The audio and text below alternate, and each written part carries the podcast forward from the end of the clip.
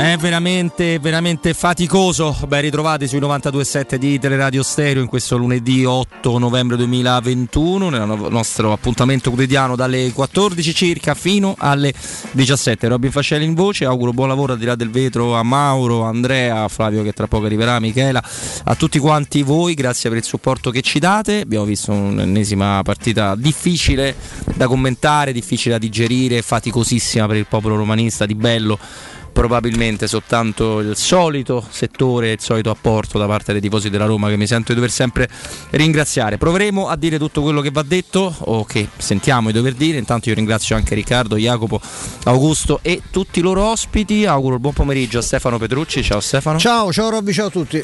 E anche a chi non mi vuole più bene, Mimmo Ferretti. Mimmo. Buongiorno Robby, buongiorno Stefano, buon pomeriggio a tutti i nostri amici all'ascolto, eh? Allora, io vi, vi do la, la posizione da cui faccio fatica a muovermi, pur sapendo in maniera totalmente consapevole non essere la posizione magari giusta, perché per avere un'analisi approfondita tu devi mettere tutto quanto eh, dentro le, le varie situazioni, dentro quello che si è, dentro quello che si è visto. Io credo che il rigore dato dal signor Aureliano, inesistente anche per gente che va a tassametro, inesistente per tutti quanti, eh, abbia gravemente condizionato la partita, ma credo anche un'altra cosa, che non, il rigore è sempre la punta dell'iceberg. Il tentativo di far giocare male una squadra, di romperle le scatole, non si vede dai calci di rigore, che sono l'ultima fotografia, sono quella lampante. Si vede dalla direzione arbitrale, si vede dal cambio di alcune interpretazioni, si vede dai falli che alcuni sono falli, altri no, dal metodo di giudizio che varia a seconda delle convenienze. E, e quello che si è visto in Venezia-Roma è esattamente l'apoteosi di questo modo di, di arbitrare, dato che è la quarta volta consecutiva, perché la Roma in tutte le sue sconfitte, dico tutte, ha avuto problemi arbitrali, tranne Bodo Glimt Roma ovviamente, e la Sverona-Roma, dove non c'era piaciuto l'atteggiamento di, del pupetto, no? di, di Maresca, però non c'erano assolutamente cose clamorose per recriminare sul risultato. In Venezia-Roma per me sì, faccio come i bambini, eh, se il pallone è mio gioco quando mi pare a me, e a me tutto il resto dell'analisi che giustamente faremo, che farò fare soprattutto a Stefano e Mimmo, a me interessano molto molto poco, però mi rendo conto che debbano essere fatte, e quindi le faremo anche, anche quelle, perché oggettivamente c'è una partita fatta in un certo modo dalla Roma e poi ce n'è un'altra in cui ci sono gli errori un po' da parte di tutti quanti dopo il calcio di rigore. Stefano. Eh, abbiamo visto due partite eh, ieri, una partita arriva fino alla, al rigore inventato dall'arbitro, poi ce n'è, una, ce n'è un'altra eh, dove succede tu, tutto quello che adesso viene legittimamente anche tirato in ballo, mh, la rivoluzione probabilmente sbagliata che, che, che Mourinho fa di una formazione inizialmente azzeccata, però questo non l'ho letto da nessuna parte, inizialmente molto azzeccata, visto che la Roma produce di più, subisce un gol fesso che non credo sia imputabile al tecnico, no? Proprio dopo tre minuti poi la partita la riprende, la controlla, si mangia qualche gol, si è liberi di mangiarsi i gol, non per questo si devono dare, non esiste una regola, forse qualcuno lo prevede, chissà, potete chiedere al mio amico Valdiserri, ecco, se è previsto, oltre al fatto che quando giochi male non ti diano i rigori, forse se ti mangi i gol ti danno per punizione un rigore inventato, potrebbe essere una nuova norma passata dall'International Board mentre ci eravamo distratti, no? Può darsi pure che sia, che sia vero questo. E io dico solo che la Roma, e purtroppo temo di poter dire anche Mourinho, in questo momento non sono così forti da poter essere superiori agli arbitri, già non ci riescono con gli avversari in molte occasioni, se ci si mette pure l'arbitro francamente la, la Roma non ce la fa, eh, per limiti suoi, eh, per una, uno stress che ormai ha colpito il, il gruppo totalmente.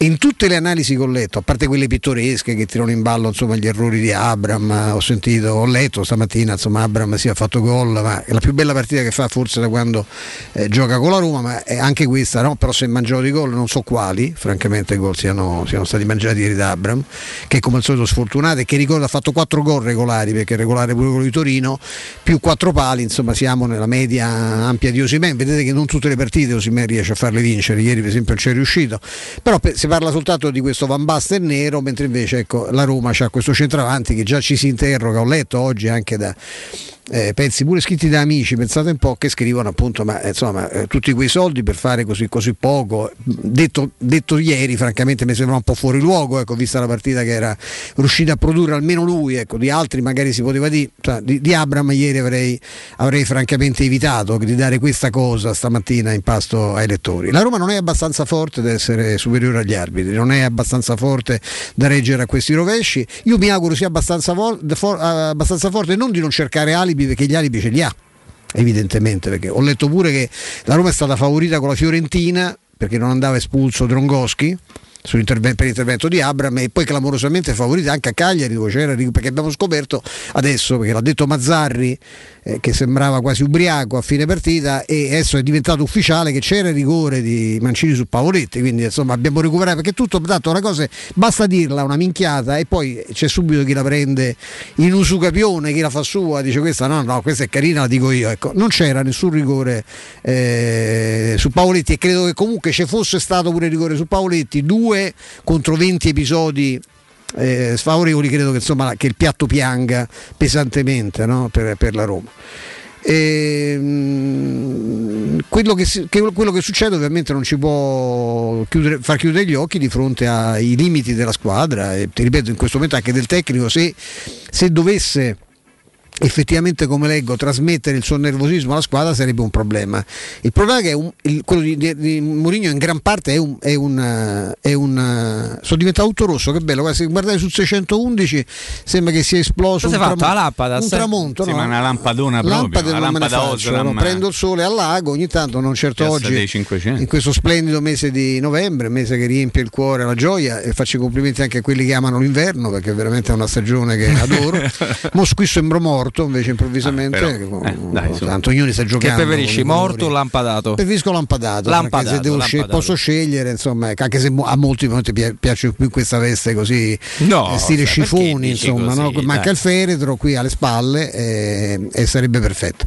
E, no, la Roma non è, il nervosismo è giustificato da, da quello che accade, però non lo leggo da nessuna parte, cioè sembra che Mourinho sia impazzito e si sia reso conto che la Roma non è la piazza giusta, perché la squadra non è buona, perché la squadra gli fa, gli fa senso, o chissà che altro. Oggi ho sentito eh, Alessandro Ostini dire una cosa che, sulla quale sì, quella sì mi piacerebbe discutere, cioè sul fatto che forse non era l'allenatore ideale per una squadra che dovesse costruire, uno probabilmente che si deve prendere quando il progetto è già avanzato. Io posso obiettare, per esempio, che forse se hai deciso che finalmente ti serve un top manager, visto che l'hai provata un po' tutte, anche ripescando dal sarcofago eh, un il, vec- maestro il vecchio Boemo, Boemo sì, oppure riprovando un tentativo che forse andava difeso un po' meglio con, con Luis Enrique, ti sei fatto venire l'idea a Balzana che Di Francesco fosse un allenatore, poi soprattutto adatto a questa piazza, una grande squadra, ma insomma di fesserie ne hai infilate parecchie, ci proviamo con un top manager assoluto, uno che non è già stato qui come Spalletti, che è un grandissimo allenatore, ma che possa, che non è, che è più, sicuramente più esperto di Garcia, che è sicuramente più esperto di Fonseca, che sa come si vince e può dare una mentalità. Io penso a un progetto fatto in questo modo, perché anche Mourinho se non lo prendi adesso bastava che aspettassi un altro mese, lo prendeva il Real Madrid per esempio, quindi non aveva non, non c'era la possibilità più di prenderlo, quindi però capisco perfettamente qual è, qual è il discorso, quello è un discorso che mi sento poter affrontare. Quello che io non sopporto è che se, se tu leggi i giornali e senti anche gran parte della comunicazione, ho letto una cosa meravigliosa di un di un non amico di Mimmo che scrive però sul giornale, ha scritto Mimmo tanti sì? anni, e sabato dire ma è troppo presto per, per criticare Mourinho, eh, dico, domandatevelo voi, lo fate ormai da, da mesi, non so, la gente poi magari se ne accorge, cioè, sono dopo tre mesi possiamo parlare, no no no, avete cominciato a parlare dopo una settimana eh, di quello che non andava con Mourinho, per cui perché questa domanda è ipocrita e democristiana, per cui ma che non si può parlare, no no, si può parlare e non si fa altro che parlare solo di Mourinho. Io credo che Mourinho sbagli, ma non, mi sento sempre di più dalla parte sua, visto che credo che lui perlomeno abbia una dignità e un modo anche di, di fare questo mestiere nettamente superiore a come lo fanno per esempio i giornalisti e i commentatori, e credo che abbia vinto più di tutti, quindi insomma io, io tenderei a starlo a sentire piuttosto che sentire le critiche che vengono fatte. Tanto Mourinho sbaglia sempre, Mourinho è stato, ha urlato come un'aquila contro il Milan e non andava bene, ieri è rimasto seduto e gli ho sentito contestare pure questo, cioè beh, ma non si è mosso, non si è mosso perché si è stufato, e l'ha detto pure a un certo punto, dice i giocatori non protestano su rigore, non protestano troppo, ma tanto se protestano rimediano solo cartellini gialli, vi raccomando anche la gestione dei cartellini gialli, gialli di Aureliano. Ah, infatti ci sono partito, no? Non è sempre il magro episodio. La punizione di Abram, ragazzi, cioè Babba inciampa nell'avversario, l'avversario ha la punizione correttissima per il Venezia, basta. Che cosa gli sventoli il cartellino giallo invece di mettertelo da qualche parte che forse ti piace anche, caro Aureliano? Mi dissocio. Eh, bra- bravi, dissociatevi. Io la, quello che voglio dire è, è questo, insomma, nel senso, la Roma eh, in questo momento non ce la fa. La Roma non ce la fa a superare questa, questa fase, viene secondo me lo, uno scoramento ogni volta che succede, poi emergono tutti quanti i limiti. Evidentemente non è che è detto che siccome l'arbitro ti fischia un rigore contro tu devi sbragare contro il Venezia, però succede, succede che prendi un gol in contropiede, rischi, ne prende pure un altro paio perché non riesci più a trovare lucidità, perché ti sei convinto che tanto quest'anno è così, come è successo in altre stagioni eh, della Roma, non, non, ma il fatto che sia già successo non giustifica, anzi forse deve dilatare l'incazzatura legittima che almeno i tifosi, quelli che riescono a ragionare, che non sono troppo eh, così eh, rimbambiti da informazioni eh, di segno opposto, riescono, riescono a fare, la riflessione che riescono a fare. La Roma da sola in questo momento non ce la fa, con le sue risorse non ce la fa, è una squadra evidente. Oggi leggo sempre sul Messaggero, che è molto generoso sempre con la Roma, che eh, non solo la squadra è sbandata per, il, per i cambiamenti di Mourinho,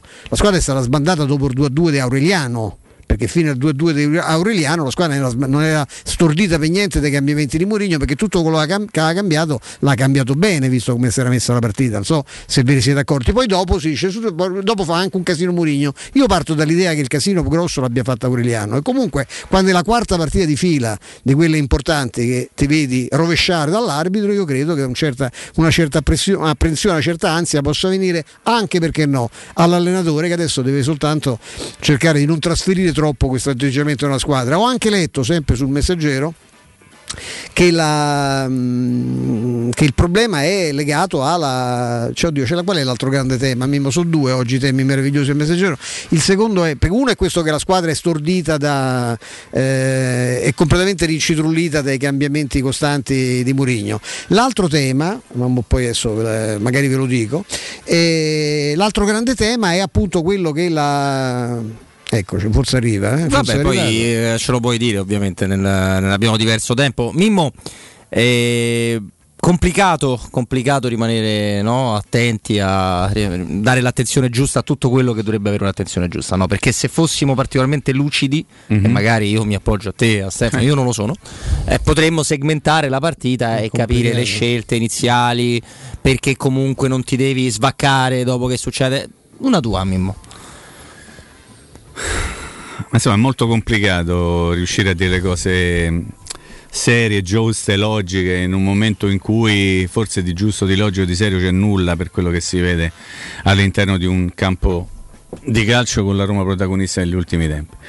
Io però mi faccio delle domande e, ovviamente l'analisi della partita è stata fatta, o del momento è stata fatta a lungo da Stefano. Io vado oltre, cerco di andare oltre e di capire come mai succedono certe cose. Non ovviamente non mi chiedo come mai un arbitro vede un calcio di rigore che non c'è contro la Roma, o magari non ne vede uno a favore della Roma come era accaduto soltanto pochi giorni prima. Mi chiedo se, e in questo momento parlo del Mourinho non da campo ma fuori campo, mi chiedo che tipo di strategia lui sta utilizzando, forse l'ho capito, mi chiedo, un po' preoccupato, se sia una strategia giusta, ma non nei confronti del mondo esterno. Comunicativa, dici? Sì, certo, sì, una strategia dialettica proprio nei confronti della Roma, della Roma in quanto la sua rosa, eh, il, il suo parco giocatori e, e tutto quello che attiene in questo momento al, al suo essere allenatore della Roma.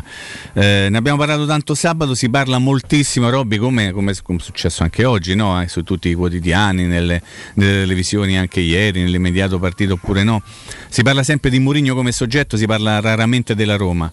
Si fanno i titoli su Mourinho, non si fanno i titoli sulla Roma. Io continuo a pensare che esiste la Roma, esiste Mourinho, esiste la Roma di Mourinho soprattutto, e che tutto quello che capita alla Roma non capita soltanto a Mourinho, ma capita soprattutto alla Roma. E la Roma che si trova oggi al sesto posto non è Mourinho che si trova al sesto posto, come era la Roma che si trova al quarto posto fino a poco tempo fa e non era Mourinho che si trovava al quarto posto. Mi pongo delle domande, mi chiedo, Eh, come abbiamo fatto anche qualche giorno fa, che cosa è accaduto dopo il derby, perché c'è una Roma pre-derby, una Roma post-derby, al di là degli errori arbitrali che per forza di cose hanno condizionato le ultime giornate, almeno nel punteggio e quindi i risultati della Roma. Mi chiedo che se c'è stato un, un calo, una paura, un contraccolpo negativo proprio sul piano mentale. Eh, mi chiedo tante cose, mi chiedo com'è possibile giocare come ha fatto la Roma fino al gol del due a due in quel modo e giocare in maniera completamente diversa dopo. Primo, secondo me la, la scelta iniziale di Mourinho ieri, parlando della partita ieri, è stata una scelta corretta, anzi mi, mi, mi piaceva che la Roma lì che non, che non soffriva mai, che dava Eh, certezze sul piano della costruzione.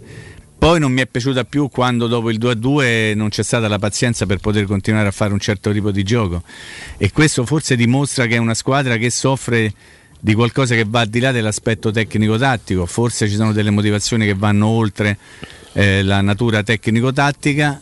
Devo dire che parlare oggi di Roma è molto complicato senza molto. Il rischio di dire delle cose che sono o state già dette o che potrebbero sembrare un po' di comodo per noi, per la Roma, per Mourinho, per i nemici de- della Roma, di Mourinho e i nostri nemici. Quindi è un problema molto complicato. Ehm, l'unica, l'unica realtà concreta la danno sempre i numeri. La Roma purtroppo è scivolata al sesto posto, Robby, ne avevamo parlato, no? Uh-huh. Purtroppo è andato tutto come noi temevamo potesse andare, cioè tutto... E poteva andare meglio nel vedere certi risultati, no? Sì, beh, una era un amichevole.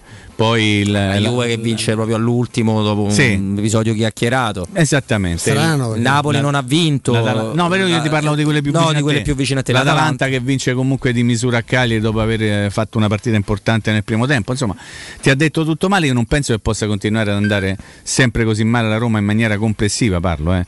parlo di, di, di, di eh, arbitraggi, parlo di errori, parlo di.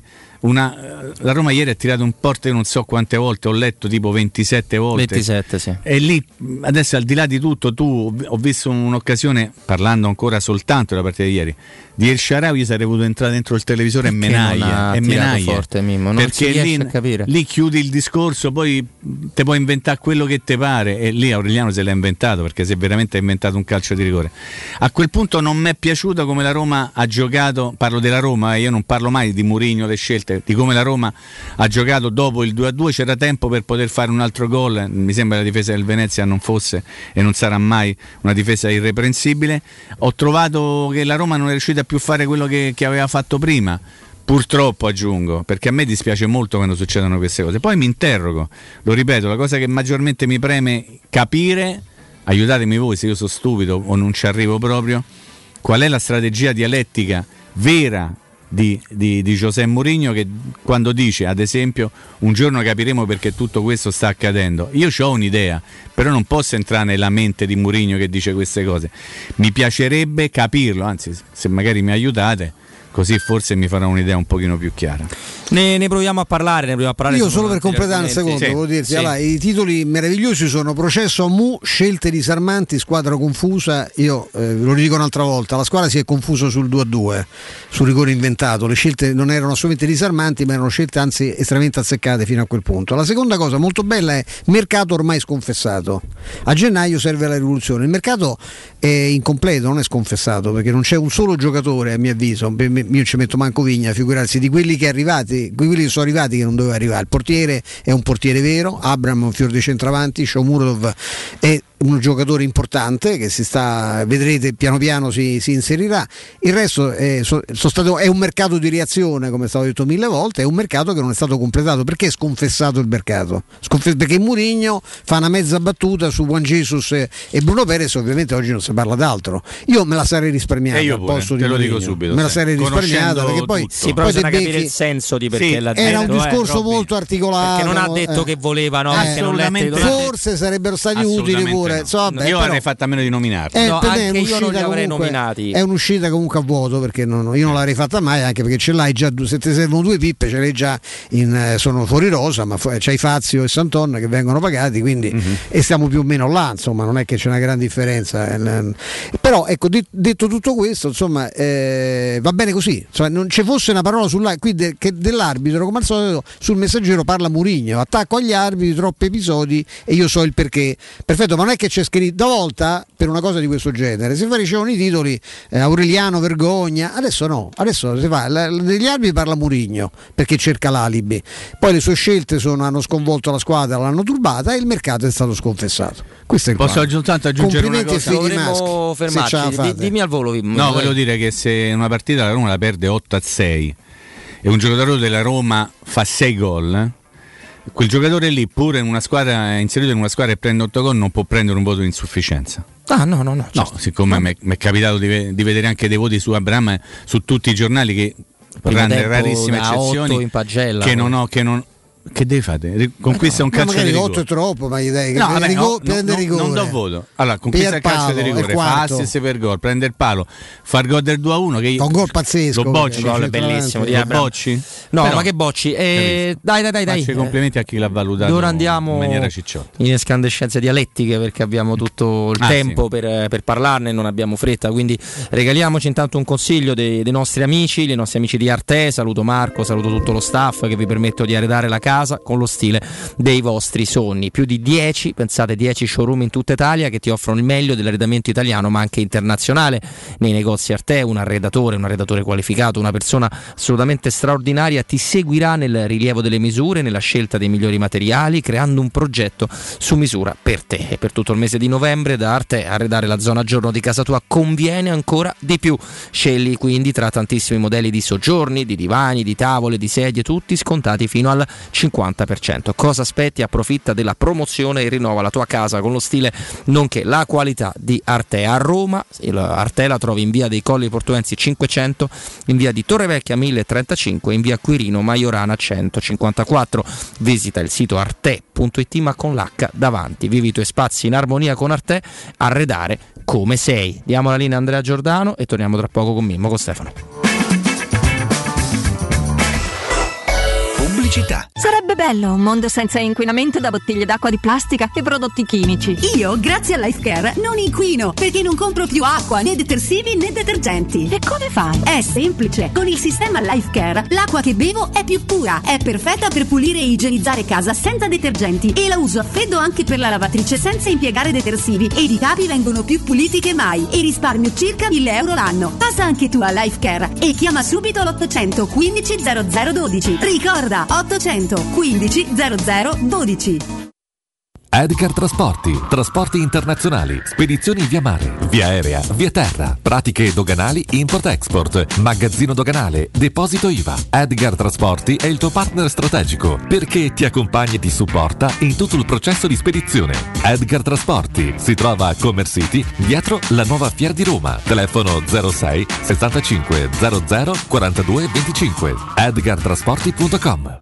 La Baffolona è la regina delle carni. Vieni a gustarla alla Locanda Baffolona. Ti aspetta la gustosa Baffolona e altri tagli di carne, primi e dolci fatti in casa e un servizio macelleria con le carni per le tue grigliate. Puoi gustare tutto nel grande spazio all'aperto e vedere tutte le partite nel nostro giardino. Locanda Baffolona a Ciampino in via dei Laghi dodici. Info allo zero sei ottantotto novantatré zero uno quattordici o su locanda baffolona punto it.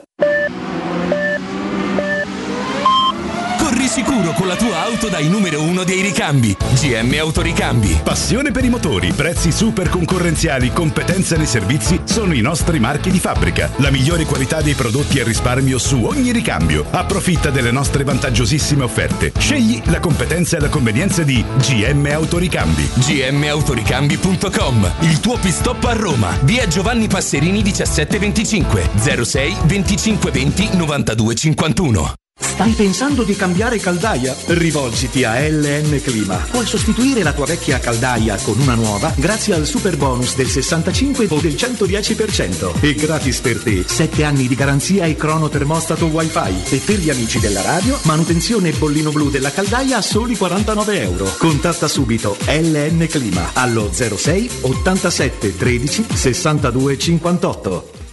Tutti quanti hanno riso quando ho comprato le zanzariere Z-Screen fuori stagione, ma quando hanno sentito il prezzo? Non aspettare il caos della stagione quando le zanzare ti pungono e non ti fanno dormire, con il prezzo che torna pieno da listino. Approfitta subito dell'offerta prima zanzariera, valida fino al trenta novembre. Per te anche un buono di settanta euro per la tua Z-Screen con la garanzia soddisfatto o rimborsato. Chiama subito l'ottocento centonovantasei ottocentosessantasei o visita il sito zanzaroma punto it. Z-Screen, la super zanzariera con un super servizio e una super garanzia.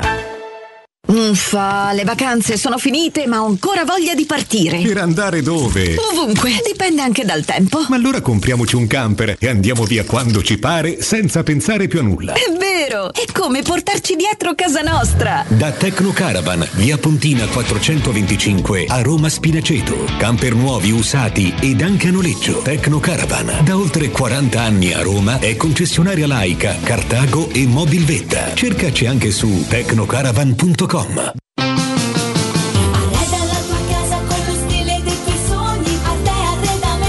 Arte, solo per questo mese, fino ad esaurimento scorte, effettua degli sconti eccezionali su tutta la zona giorno. Hai capito bene? Da Arte, soggiorni, tavoli, sedie, divani sono scontati fino al cinquanta per cento. Approfitta di questa promozione e corri da Arte. A Roma lo trovi in Viale dei Colli Portuensi cinquecento, Via di Torrevecchia mille e trentacinque, Via Quirino Maiorana centocinquantaquattro. Arte punto it, con l'H davanti.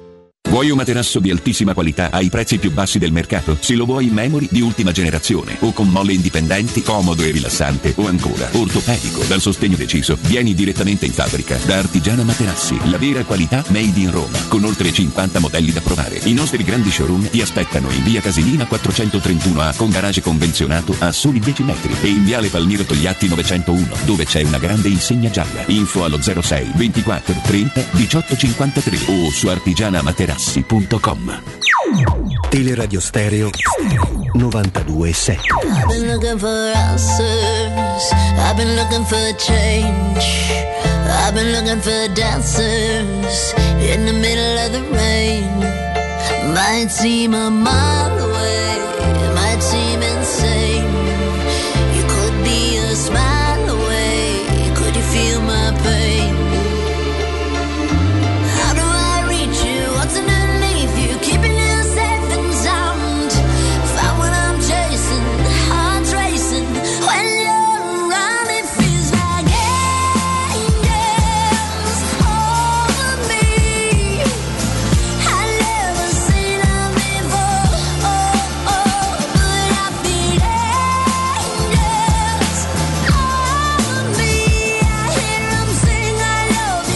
Torniamo, torniamo in, in diretta. Allora, eh, c'è una cosa che io con grande fatica, perché condividendo quello che avete detto entrambi i tre, per esatto. citare Mimmo, sul, sul discorso di, di, di cercare di vedere anche tutto, no? Ma condividendo, e l'ho detto in apertura, la parte in cui Stefano dice quest- la roba di non riuscirsi a rialzare dopo i colpi che sono reiterati da parte di una classe arbitrale che sembra, eh, sembra farlo quasi con piacere, con, con gusto, non lo so, trovate la parola che più vi, che più vi piace. Diventa difficile quando sei in un processo di costruzione, quando hai dei titolari che sono fuori, quando hai una rosa corta, tutte cose, tutte cose verissime.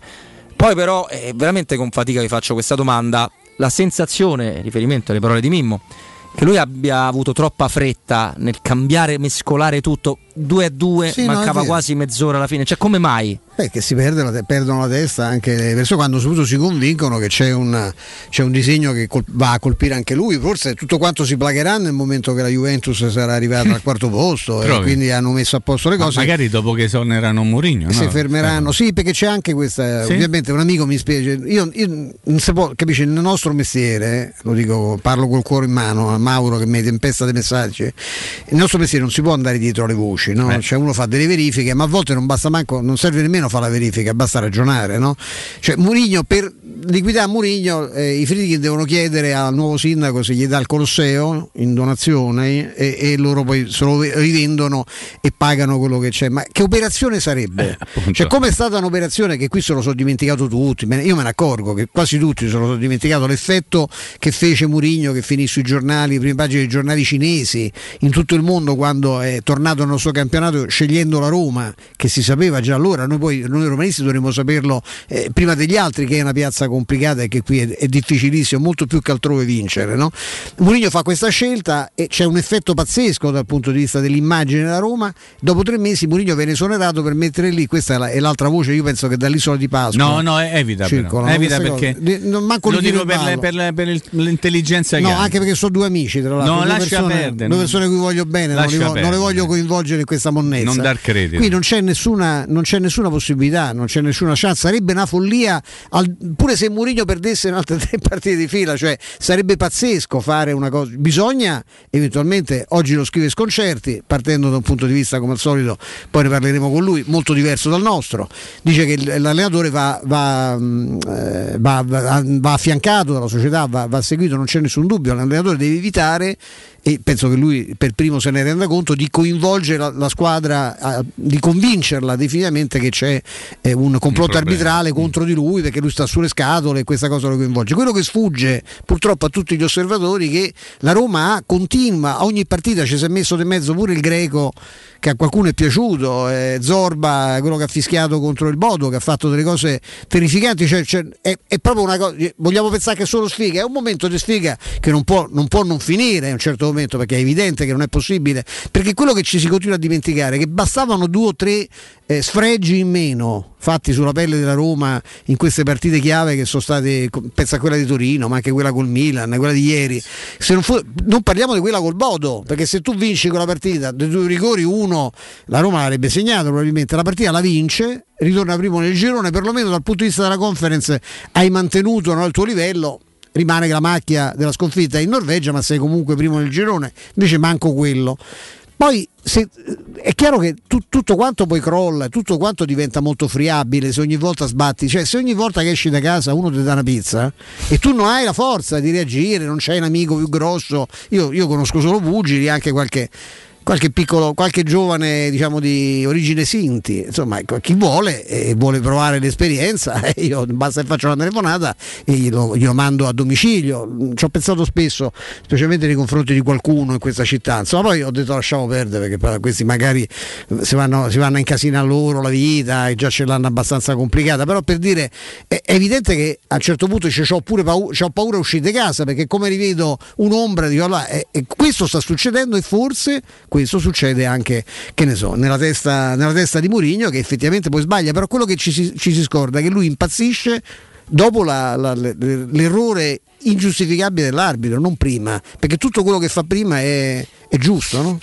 Io ah, va, no, no, no, va, no, volevo vai, dire una cosa, io cerco di essere, però mi aiuti a capire quella, quella... no, no, quello ah, non si può ah, capire, so, si può capire. Eh, anche prima il discorso del, del mettere subito così pesantemente mano al sistema, no, perché uomini. lui, lui ha, ha ripetuto anche ieri, l'aveva già fatto in passato, se io perdo tre a due, perdo quattro a due non mi interessa, quindi quando sto sotto cerco di recuperare, butto dentro. Secondo me quello è stato un errore in riferimento alla partita di ieri, perché, perché poi hai snaturato completamente la squadra e soprattutto l'hai visto, pensa, ti dico una cosa che sembra strana, ma in realtà tu hai visto quando la Roma era in difficoltà sulle palle inattive, quando non c'era più l'organizzazione per come si doveva difendere su una palla inattiva, tant'è vero che due occasioni clamorose il Venezia le ha su uguali, due calci d'angolo, perché nessuno sapeva più quello che doveva fare, chi doveva prendere, chi doveva marcare, come si dovevano mettere. Questo è un discorso veramente molto tecnico, me ne rendo perfettamente conto e magari non arriva e può sembrare un qualcosa. Io dico che eh, mi stavo sforzando vi è più di avere un atteggiamento eh, molto sereno nei confronti della situazione, ma mh, premetto che, che mi, mi sforzo tutto, però faccio un, uno sforzo in questo senso per tentare di analizzare la faccenda almeno dal mio punto di vista nella maniera più seria possibile. Allora, ehm, quando succedono queste cose, quando c'è un momento così particolare al netto di tutto quello che succede, perché è al netto, ma poi sono gli episodi che ti danno comunque un, un certo tipo di rendimento oppure no, ritengo che sia sbagliato dire è colpa di questo, è colpa di quell'altro. Come, ma avrei sentito dirlo mille volte, Robby, quando le cose vanno bene secondo me è merito sempre di tutti. In questo senso io non voglio sapere di chi è la colpa, se di Mourinho, della squadra, del presidente, di, di Tiago Pinto o degli arbitri, soltanto dell'arbitro, soltanto di Mourinho, soltanto. Voglio pensare, e credo fortemente, che non ci sia qualcuno che fino a questo momento non abbia sbagliato, tranne tranne chi ci ha messo i soldi e continua a metterci i soldi in maniera pesante per poter mandare avanti la società. In questo senso io mi pongo degli interrogativi, è un po' il discorso che stavo facendo prima, subito dopo il primo intervento di Stefano, cioè mi pongo delle domande e capire, ad esempio, lo ripeto, la strategia dialettica di Mourinho, non in confronto al mondo esterno ma in confronto dei suoi giocatori e della sua squadra, è quella giusta? Che cosa ha in testa? Io lo capirò magari strada facendo. Detto tutto questo, Mourinho qualcosa ha sbagliato? Sì. Eh, i giocatori hanno sbagliato qualcosa di loro? Sì. Gli arbitri hanno sbagliato tanto. Qualcuno, c'è qualcuno che oggi si può dire sente da responsabilità nella Roma? Secondo me no, tranne i Friedkin. Quindi voglio dire, eh, l'argomento è molto, molto delicato e anche molto complicato. Purtroppo sai che cosa c'è? Stefano te lo può eh, tranquillamente confermare. Adesso abbiamo quattordici giorni in cui non si gioca. No, e se per quattordici solo di questo, questo si parlerà di, soltanto di questo. Di chi è la colpa? Mourinho sì, Mourinho no. Mourinho va cacciato, Mourinho va tenuto, Mourinho ha deluso, Mourinho non ha deluso. Eh, il, il problema è che quando tu c'hai una squadra che nelle ultime cinque partite fa sette punti, non puoi rintracciare qualcuno che non ha abbia responsabilità, lo ripeto, tranne chi ci mette tutti i soldi. Quindi per forza il discorso deve investire e riguardare tutti quanti, chi più, chi meno, eh, il fattore esterno, in questo senso gli arbitri determinanti, sì, determinanti. Parliamo della partita di ieri e poi chiudo. Se tu sul due a due, ma anche sul tre a due non la butti in cacciata, non c'è la controprova, forse, forse invece te fa, te fa, eh, noi ieri sera ci davamo un pochino messaggiati. Sì, il gol è buono? Il gol, eh, gol la linea, la linea dicono che è buono, eh, Stefano. Me devo fidare del V A R, eh, per forza. Eh, quindi, eh, io ho visto l'immagine, sai che io no, il dubbio mi è rimasto. Da voi l'hai vista? Al V A R? No, dico su Sky, Sky, su Sky, Sky o DAZN? Io su DAZN. Io su Sky.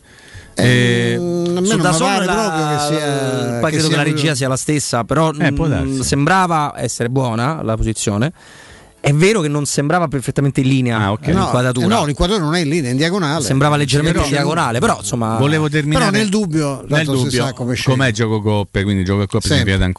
Allora, no, volevo dirti, ieri ci siamo un pochino mosseggiati. Sì. Io ho rivisto ancora la partita ulteriormente. Uh-huh. Mi sa che io non ho trovato una giocata, una palla giocata da Borca Maioral. No, nemmeno una. No, non la tocca mai. Mai. Cioè, cioè, però vabbè, entra il momento no, del no, mischione no, che dici tu, però oh, ecco. sei minuti, sette no, minuti, ste, minuti io, io vogliamo parlare un attimo. No, non serve niente così. Il mischione là davanti, no, no, con una squadra che penso tanto no, no, a difendere e tirare il calcione lungo. Ma come è giusta la cosa, la posizione di Zaleschi e Zaniolo. Però ecco, vedi, no, secondo me Zaniolo a sinistra ha fatto la Roma, niente. Questo è la, il quesito, adesso voi Robby vi date i dati. Il quesito però è Vai. molto preciso. La Roma è una squadra di fenomeni? No. Ah, eh, ecco, bravo, lo direi di no. Un'altra cosa. Ah, direi di no. Però si dice che la Roma non ha gioco. Eh, allora, delle due l'una, se la Roma non ha gioco, eh, Robby, leggi questi dati. Allora, la Roma è prima, ma con parecchio distacco, con più di venti tiri nella classifica dei tiri complessivi nella porta. In Serie A complessivamente, in undici giornate. Eh? È seconda per cross realizzati, è quarta per assist fatti, ed è anche, ed è anche, ed è anche ed è la prima un'altra. per pali traverse. È la prima colpite. per corner, è la prima per pali attraverse colpite, mentre invece le parate di Rui Patricio sono esattamente a metà. Allora, quindi, quindi, quindi può essere possibile che non ha gioco? Io questo domani. No, posso dare può essere dei, possibile posso che ieri ne fai soltanto due, Mimmo. Questo, è, questo, è, quello è, questo è un altro discorso. Allora, però vi dico anche un'altra cosa. La Roma ha perso sei partite sì. in campionato, ok? Eh, cinque, scusami, cinque sei comprese quella del Bodo, stavo facendo cinque sconfitte. Tre volte ha perso tre a due, Robby.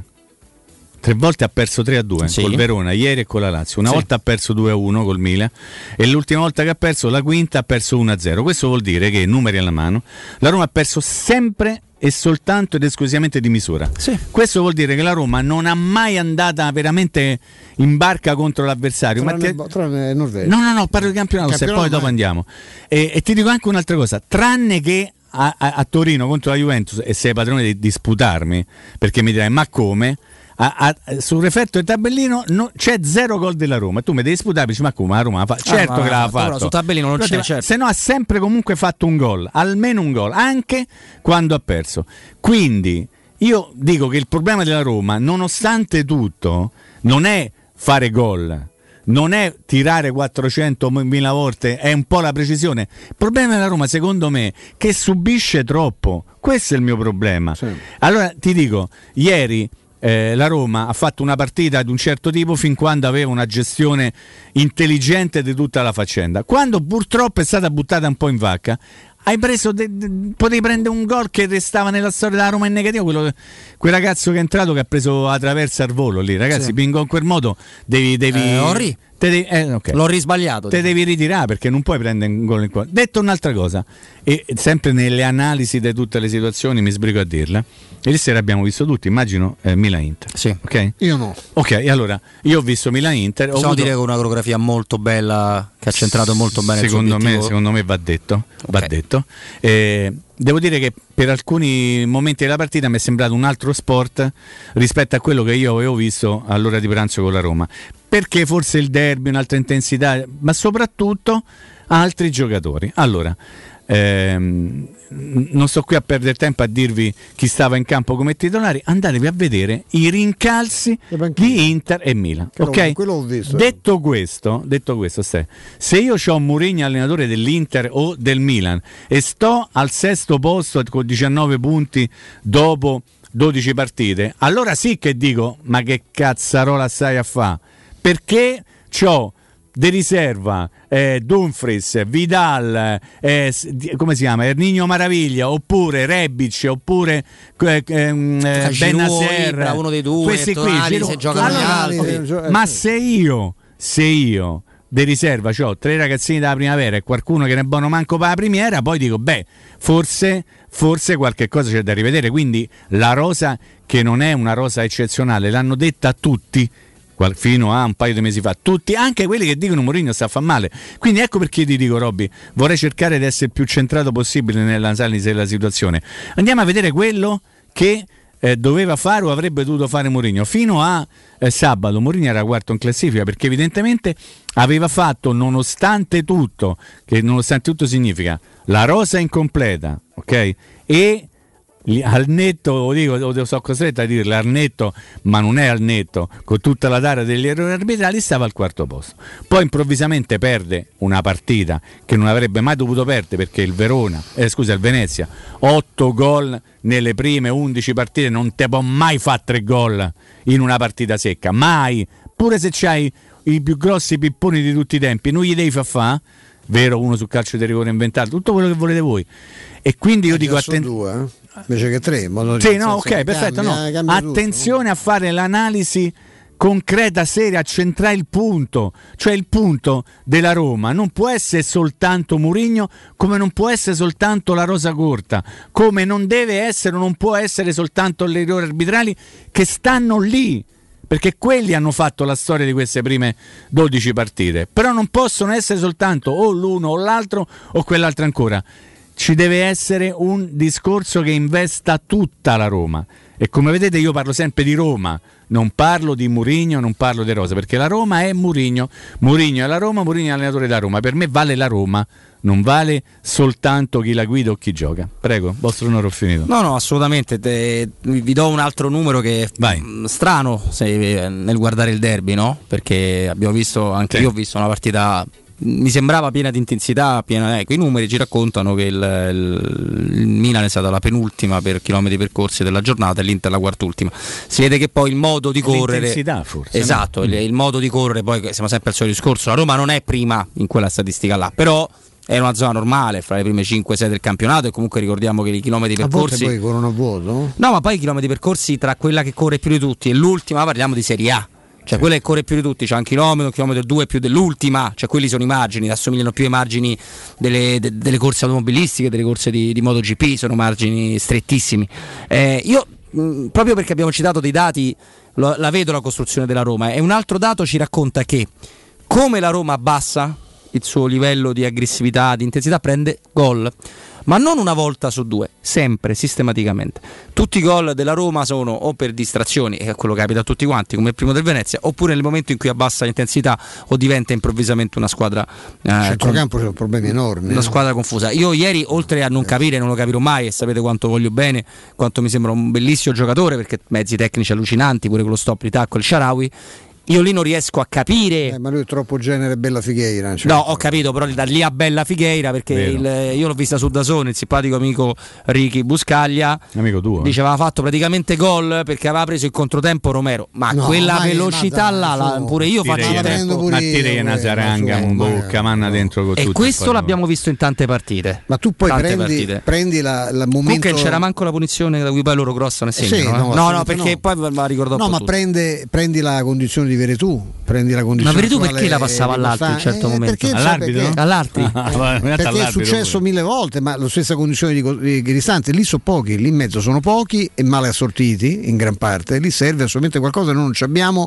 un centrocampista, se Veretù sta in queste condizioni, e comunque sarebbe l'unico che è in grado di saltare l'uomo secco, non c'è uno che vinca stabilmente un uno contro uno, cioè non c'è Languessa, non c'è il Bakayoko, non c'è giocatori con quel tipo Giaga. Di fi- un, un Giaga, cioè un giocatore, uno, uno che possa stare, che possa, che metta il piede e abbia anche un'altra capacità, un'altra qualità nel rilancio. Quello è, è, un, è un vulnus terrificante, perché si vede sia in fase di impostazione, anche se costruisci tanto, ma spesso lo fai in maniera raffazzonata, ma soprattutto in fase di ripiegamento, quando hai la necessità di, eh, anche di, di difendere, di coprire. Non è un caso che prendi il gol di ieri. Il gol di ieri, il primo, è, è inquietante perché eh, coinvolge due giocatori simbolo della, della Roma. Io poi so che ci sono pareri molto assortiti e anche poco lucidi, secondo me, su Mancini, no? Ma che come a livello di personalità e di impegno, io penso che a Mancini e Cristante non si possa dire niente, è vero che sono due dei tre giocatori che stabilmente vengono chiamati anche in nazionale, no?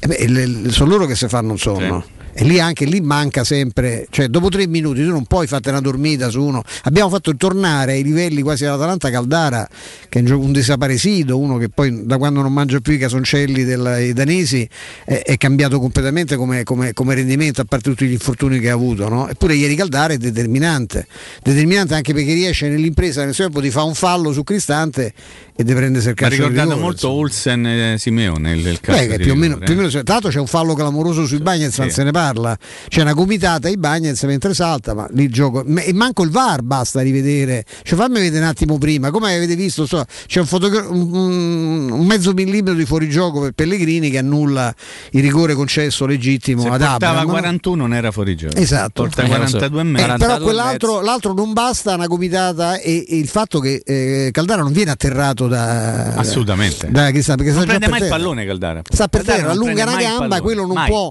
non può tagliarsi la sua, c'è un contatto e quello, quello non è mai calcio di rigore, mai. È per questo mai. Bravo Stefano, proprio mi dai un assist per dire che l'hanno tutti paragonato a, agli altri episodi non simili. Non è non così, è assolutamente. Non è così. Pellegrini c'aveva il controllo della palla. Pellegrini c'aveva la palla. C'aveva la palla, c'aveva Cristante, cioè, certo. C'è una ma differenza diverso, perché poi se fa paragoni, c'è allora pure no, no, no. Cioè, ma quello... chi è che aveva detto che Aureliano era bravo, però mannaggia, chi ci aveva detto? Qua amichetto tuo Mauretto, eh? Vai, vai. Mamma mia, ragazzi. Andiamo avanti. Tanto c'è l'espressione. No, ma ragazzi, Aureliano. Sì, ma quanti anni c'è Aureliano? C'è una cinquantina. È grande, settantuno. È grande, sì. Io, appunto, io però non posso andare dietro alla va- singola valutazione arbitrale. Certo. Perché o so tutti scarsi Oppure? Oppure non si può dire. Perché? Perché Aureliano ieri la prima volta che arbitri la Roma eh. e ci raccontano questo è molto bravo, però per una serie di cose ha non lo mandiamo tardi, a fare le partite, sì, però che ti dice non vogliamo partite, vedere i rigorini partite, e te, te, te danno un eh rigorino no, subito alla prima ragazzi, occasione no.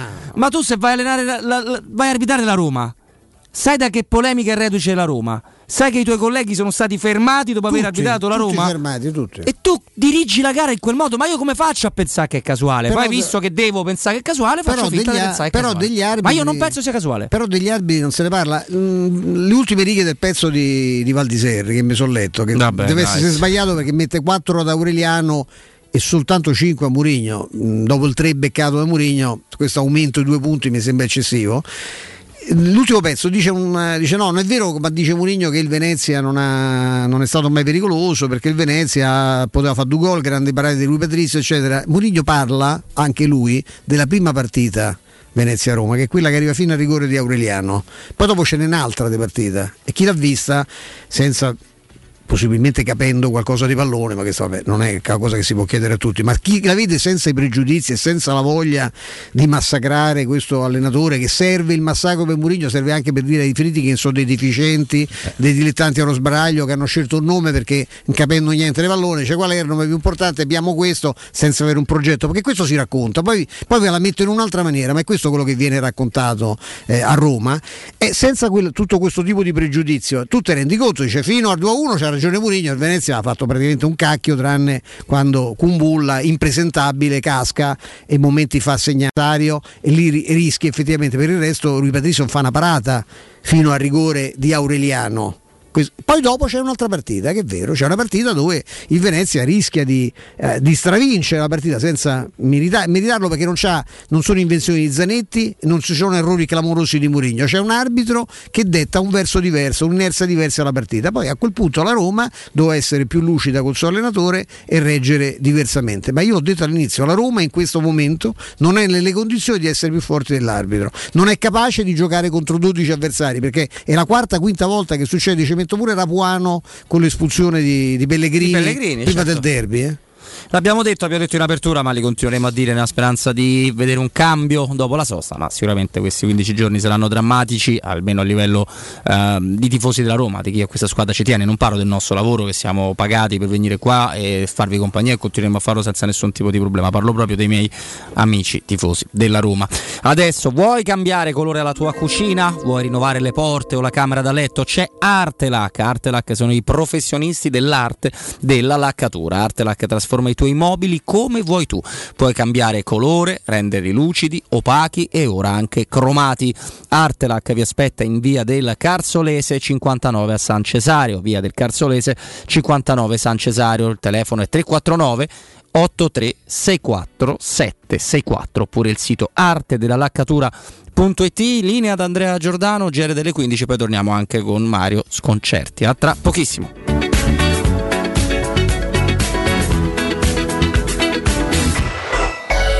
Città. Vuoi la certezza di respirare aria pulita e sana? Lascia fare al recuperatore Prana, un innovativo sistema di ventilazione meccanica controllata, immissione ed estrazione d'aria in contemporanea, recupero costante della temperatura interna fino al novantadue per cento. Con il recuperatore Prana puoi dimenticare muffe e condense. Lo scambiatore di calore in rame è un materiale naturale e antisettico che garantisce la purificazione e la protezione dai microrganismi dannosi. Facile da usare e da mantenere e si installa in meno di due ore. Visita il sito w w w punto prana ventiquattro punto com e richiedi subito un preventivo gratuito. Vieni da Climanet ed approfitta dell'eco bonus del sessantacinque per cento. Vuoi avere una caldaia a condensazione Vaillant Ecotec Intro ventiquattro chilowatt con kit protezione e cronotermostato Wi-Fi a novecentottantaquattro euro invece di duemilaottocentododici euro. Con lo sconto immediato in fattura con I V A e installazione compresa, anche in dieci rate ad interessi zero. Piazza Carnaro ventotto, zero sei ottantasette diciannove cinquantasette zero tre o climanetonline punto it. U M ventiquattro, buongiorno, come possiamo aiutarla? Cercavo proprio voi, devo vendere casa, è vero che voi acquistate direttamente? Vorrei evitare perdite di tempo, proposte vincolate o mutuo. Ha chiamato le persone giuste. La U M ventiquattro non è una semplice agenzia, può comprare direttamente. Fissiamo subito l'appuntamento. Allora, mi dica quando è libero, è disponibile... Devi vendere casa bene o in fretta? U M ventiquattro e trovi subito l'acquirente per il tuo immobile. Per info u m ventiquattro punto it e zero sei ottantasette diciotto dodici dodici. Vorresti sostituire le tue vecchie finestre con dei nuovi serramenti in P V C a risparmio energetico senza dover spendere una fortuna? Dai Nova Serramenti, fabbrica infissi in P V C e porte blindate, puoi avere i nuovi infissi a metà prezzo, anche a rate con finanziamento a tasso zero. Basta cedere il tuo ecobonus statale ed ottenere uno sconto in fattura di pari importo, grazie al quale risparmierai subito il cinquanta per cento. Chiama subito Innova Serramenti all'ottocento trecento cinquecentoventisette o visita il sito innova serramenti punto com. Innova Serramenti, qualità al miglior prezzo. Le statistiche parlano chiaro, i sistemi di sicurezza Fichet sono impenetrabili e Securmetra, esclusivista Fichet per il centro Italia, presenta Fichet F tre D, il rivoluzionario cilindro per porte blindate con chiave lavorata a laser e sistemi di autoprotezione che garantisce l'assoluta inviolabilità della tua porta. Securmetra, informati al numero verde ottocento zero zero uno sei due cinque. Quando si parla di occhi è fondamentale vederci chiaro. Ottica Salvagente. Vendiamo solo i migliori marchi per garantirti solo il meglio e con un occhio speciale ai prezzi. Qualità, competenza, affidabilità. Da noi spendere poco vuol dire comunque massima qualità. Vieni in negozio ed eseguiremo per te un check-up visivo gratuito. Troverai il contattologo per la migliore applicazione di lenti a contatto e, su appuntamento, uno specialista per i clienti più piccoli. Siamo a Roma, a Ostia e all'Infernetto. Ottica Salvagente. Prezzi chiari per i tuoi occhi. Ottica Salvagente punto it. Se ami la carne quanto noi, adorerai Ara Bracis. Steakhouse e American Barbecue. Golosi hamburger di scottuna o Black Angus. Barbecue con New York pastrami, ribs e altre specialità con cottura low and slow. Un'accuratissima selezione di carni di altissima qualità da tutto il mondo e primi romani fatti in casa. Ara Bracis, in via Cassia milleottocentotrentasette. Info allo zero sei ottanta zero sette undici quarantadue. Ara Bracis, il Tempio della Carne a Roma. Wow, ti sei fatto l'auto nuova? No, ho rimesso a nuovo l'auto con la carrozzeria De Bonis. Riparazioni anche con ritiro e consegna del veicolo a domicilio. Verniciature, ricariche aria condizionata, meccanica, noleggio autovetture, elettrauto, pneumatici, soccorso stradale, vettura di cortesia e convenzioni con le maggiori compagnie assicurative. Carrozzeria De Bonis S R L, in via Zoe Fontana duecentododici, uscita tredici Tiburtina del Raccordo. Il sistema costruttivo Brick è utile perché si movimenta facilmente, è utile perché consente i tempi certi di realizzazione, è utile perché si costruisce a secco ed offre le pareti pronte in otto ore finite e tinteggiate, è utile perché è certificato per sostenere qualsiasi carico con qualsiasi sistema di fissaggio, è utile a tutti perché è un manufatto realizzato con una percentuale di polimeri provenienti da materie plastiche riciclate e quindi è utile all'ambiente. Il sistema costruttivo Brick rispetta i criteri minimi ambientali ed è un prodotto Prefedil. Teleradio Stereo novantadue virgola sette. Sono le quindici e cinque minuti.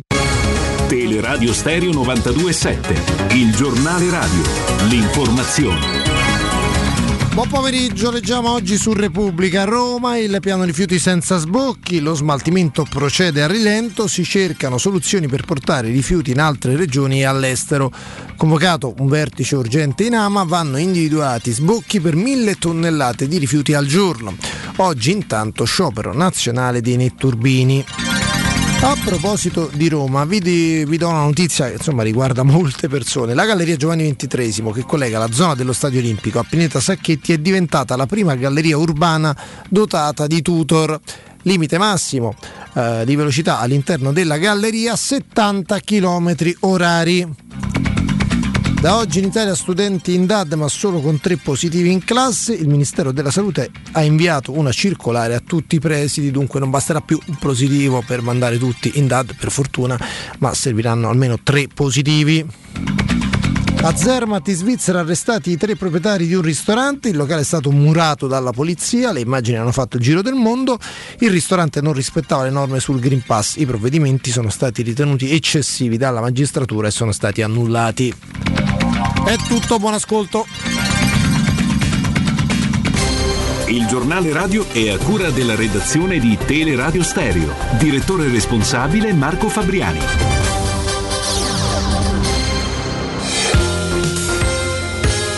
Roma Infomobilità, a cura di Luce Verde A C I e Roma Servizi per la Mobilità. Per un allagamento a causa della rottura di una tubatura in via della Pisana, la strada è chiusa tra via Bartolomeo Avanzini e via Carlo Fontana, è deviata la linea ottocentotto in entrambe le direzioni, è deviato anche il traffico privato. Per il distacco di parti di Muro dei Mercati Traianei è chiusa largo Magna Napoli fino a Tor dei Conti e via Baccini fino a via dell'Angelo. Nella zona ovest, per lavori in via San Pantaleo Campano, deviata la linea settecentotredici circolare proveniente dal capolinea Bosco degli Arvali. Bus da via Alberese proseguono per via Isacco Newton in direzione centro. E sempre sul fronte dei cantieri, da oggi a venerdì lavori in via Pacinotti all'altezza di via Volpato in direzione di Piazzale della Radio. Possibili rallentamenti alla circolazione.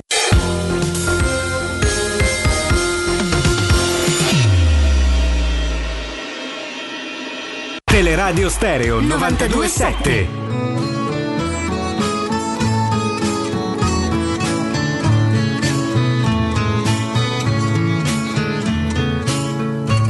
questa faccia da straniero, sono soltanto un uomo vero, anche se a voi non sembrerà.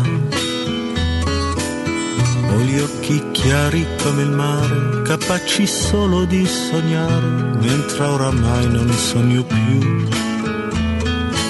Torniamo in diretta, quindici e zero otto, Teleradio Stereo novantadue sette, Robin Fascelli, Stefano Petrucci, Mimmo Ferretti. Sì. Auguriamo, anche se la, anche la capitale piange, no? C'è una gran pioggia fuori, eh un sì. buon lunedì, un buon inizio settimana al direttore Mario Sconcerti, ben trovato.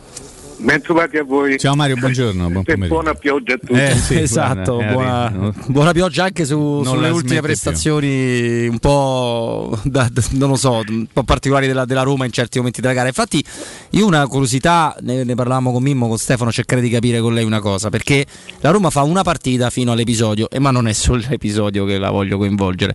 Dal due pari c'era tanto tempo per cercare il tre a due nel modo in cui avevi già ribaltato l'uno a zero, avevi già trovato un calcio di rigore poi giustamente tolto per un fuorigioco di, di Pellegrini, e invece c'è stato un, questo rimescolo immediato di formazione che, che non ha aiutato forse, credo, tant'è che le occasioni del Venezia arrivano lì, arrivano in quel momento. Fino a prima la Roma, penso, con le sue assenze, col mettere due attaccanti, aveva fatto il suo, anzi il suo torto era stato quello di sbagliare più volte il, il tre a uno, no direttore? Sì, sì, sono d'accordo. Cioè, quello che forse ne avevamo parlato anche l'altra volta, quello che mi sembra stia mancando sia una gestione, è una gestione normale della Roma, perché la Roma è una buona squadra, poi vedremo se è quarta, quinta, vedremo quello che è, però la Roma è una buona squadra che, che ogni tanto va in confusione per delle scelte che sono, che sono quasi, quasi volute. Questo, questo è un problema.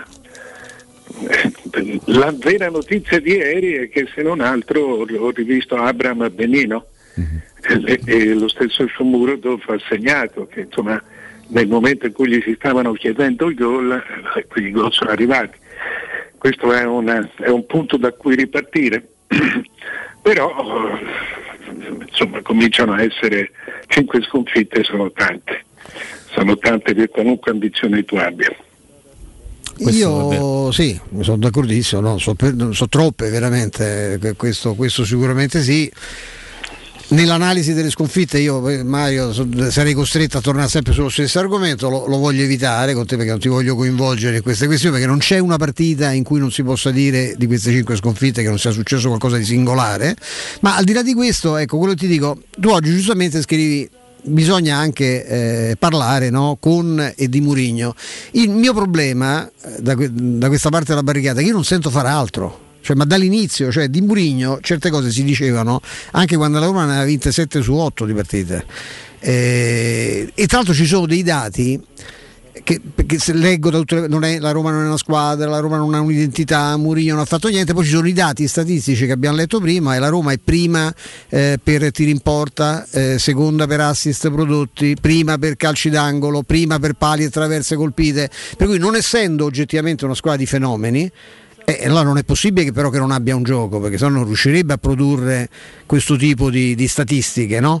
Ecco, io il mio problema, io dico, con, perché Mourinho è un personaggio scomodo, evidentemente ci sarà tantissima gente a cui sta sulle scatole, per me anche a qualche arbitro mi, mi pare di poter aggiungere, e lui sbaglia a, a parlarne di continuo, ma detto questo, ti sembra che l'atteggiamento che c'è stato, io dico che bisognasse fare, mettersi proni come fanno i tifosi, ma i tifosi fanno un altro mestiere, no? Però da, da parte della critica, cioè quello che ha aspettato Mourinho, a me sembra che l'abbiano aspettato al varco. Io non è che volessi stuoli di giornalisti flabellanti che salutavano Mourinho come, come il divo Cesare, mi pare però che qui sia successo il contrario dall'inizio. Dall'inizio proprio non direi, perché mi sembra che abbiamo vissuto quattro mesi, cinque mesi di straordinaria realtà virtuale, cioè non c'è stato, non c'è stato mezza. Eh, cioè io ti devo dire che trovo la situazione della Roma eh, complessa, innaturale. Ecco, la parola corretta è innaturale.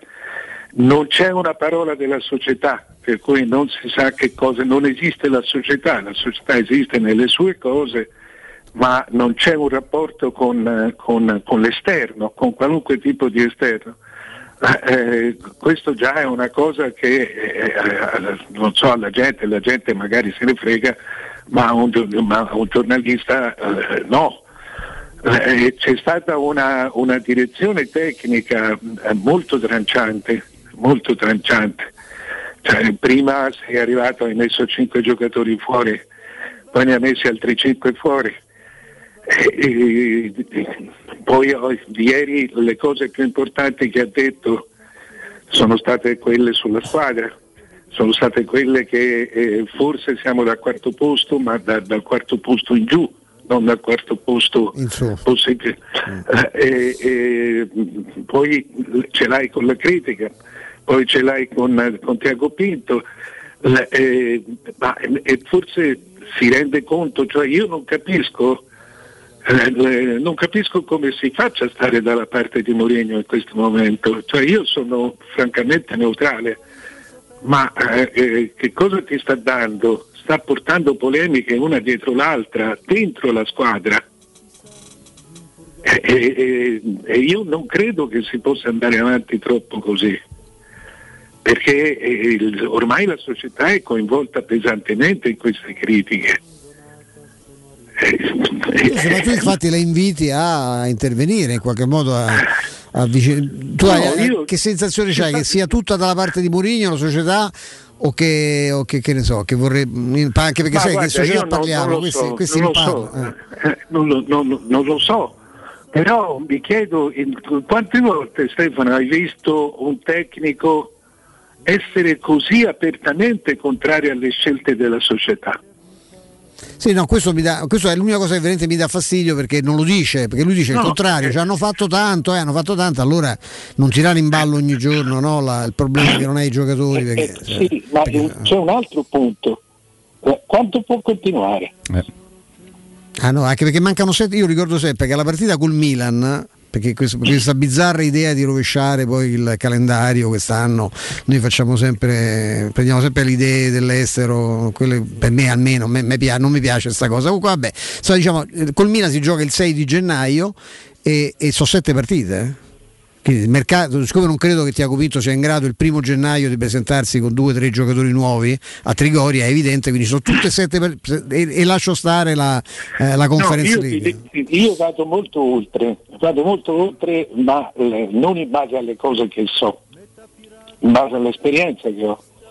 Eh, le, quando un allenatore, scusa, quanti allenatori avrebbero retto, dice, parlando così della propria società? Ah no, no, questo no, no, per carità. Eh, allora la, c'è una, una, una domanda conseguente: quanto può durare? Sì, sì, ma... Perché, perché eh, eh, ormai ti ha detto questa squadra non è, no, non è buona a niente. Abbiamo fatto una. Ma veramente io non ho mai sentito da, da un allenatore, se voi l'avete sentito ditemelo.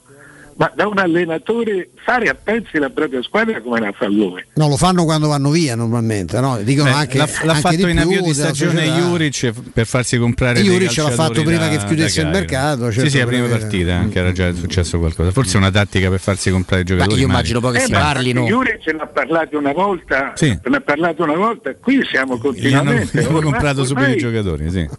Ormai il, il problema è queste.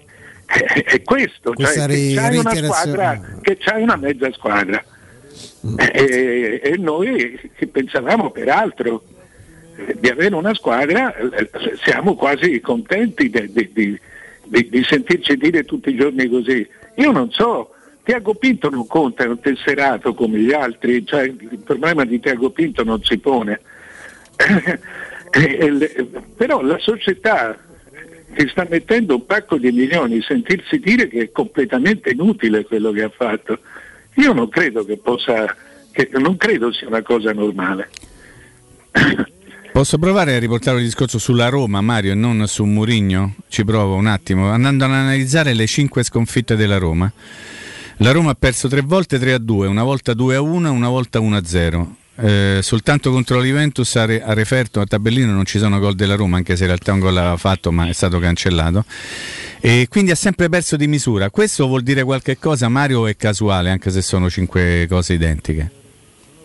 Beh no, non, non, non è casuale, cioè, vuol dire che sono sempre, che è sempre stata in partita, anche se, ma poi l'ha persa, mm. oppure puoi dire anche se poi l'ha persa, sì. Cioè, siccome tu hai detto inizio di collegamento, la Roma è una buona squadra, forse questi numeri testimoniano la bontà o, o l'essere buona squadra della Roma un pochino, no, anche è, nella sconfitta. Personalmente, personalmente la Roma è una buona squadra, eh, è, è quello che non vedo, quello che non ho visto io è la mano di Mourinho.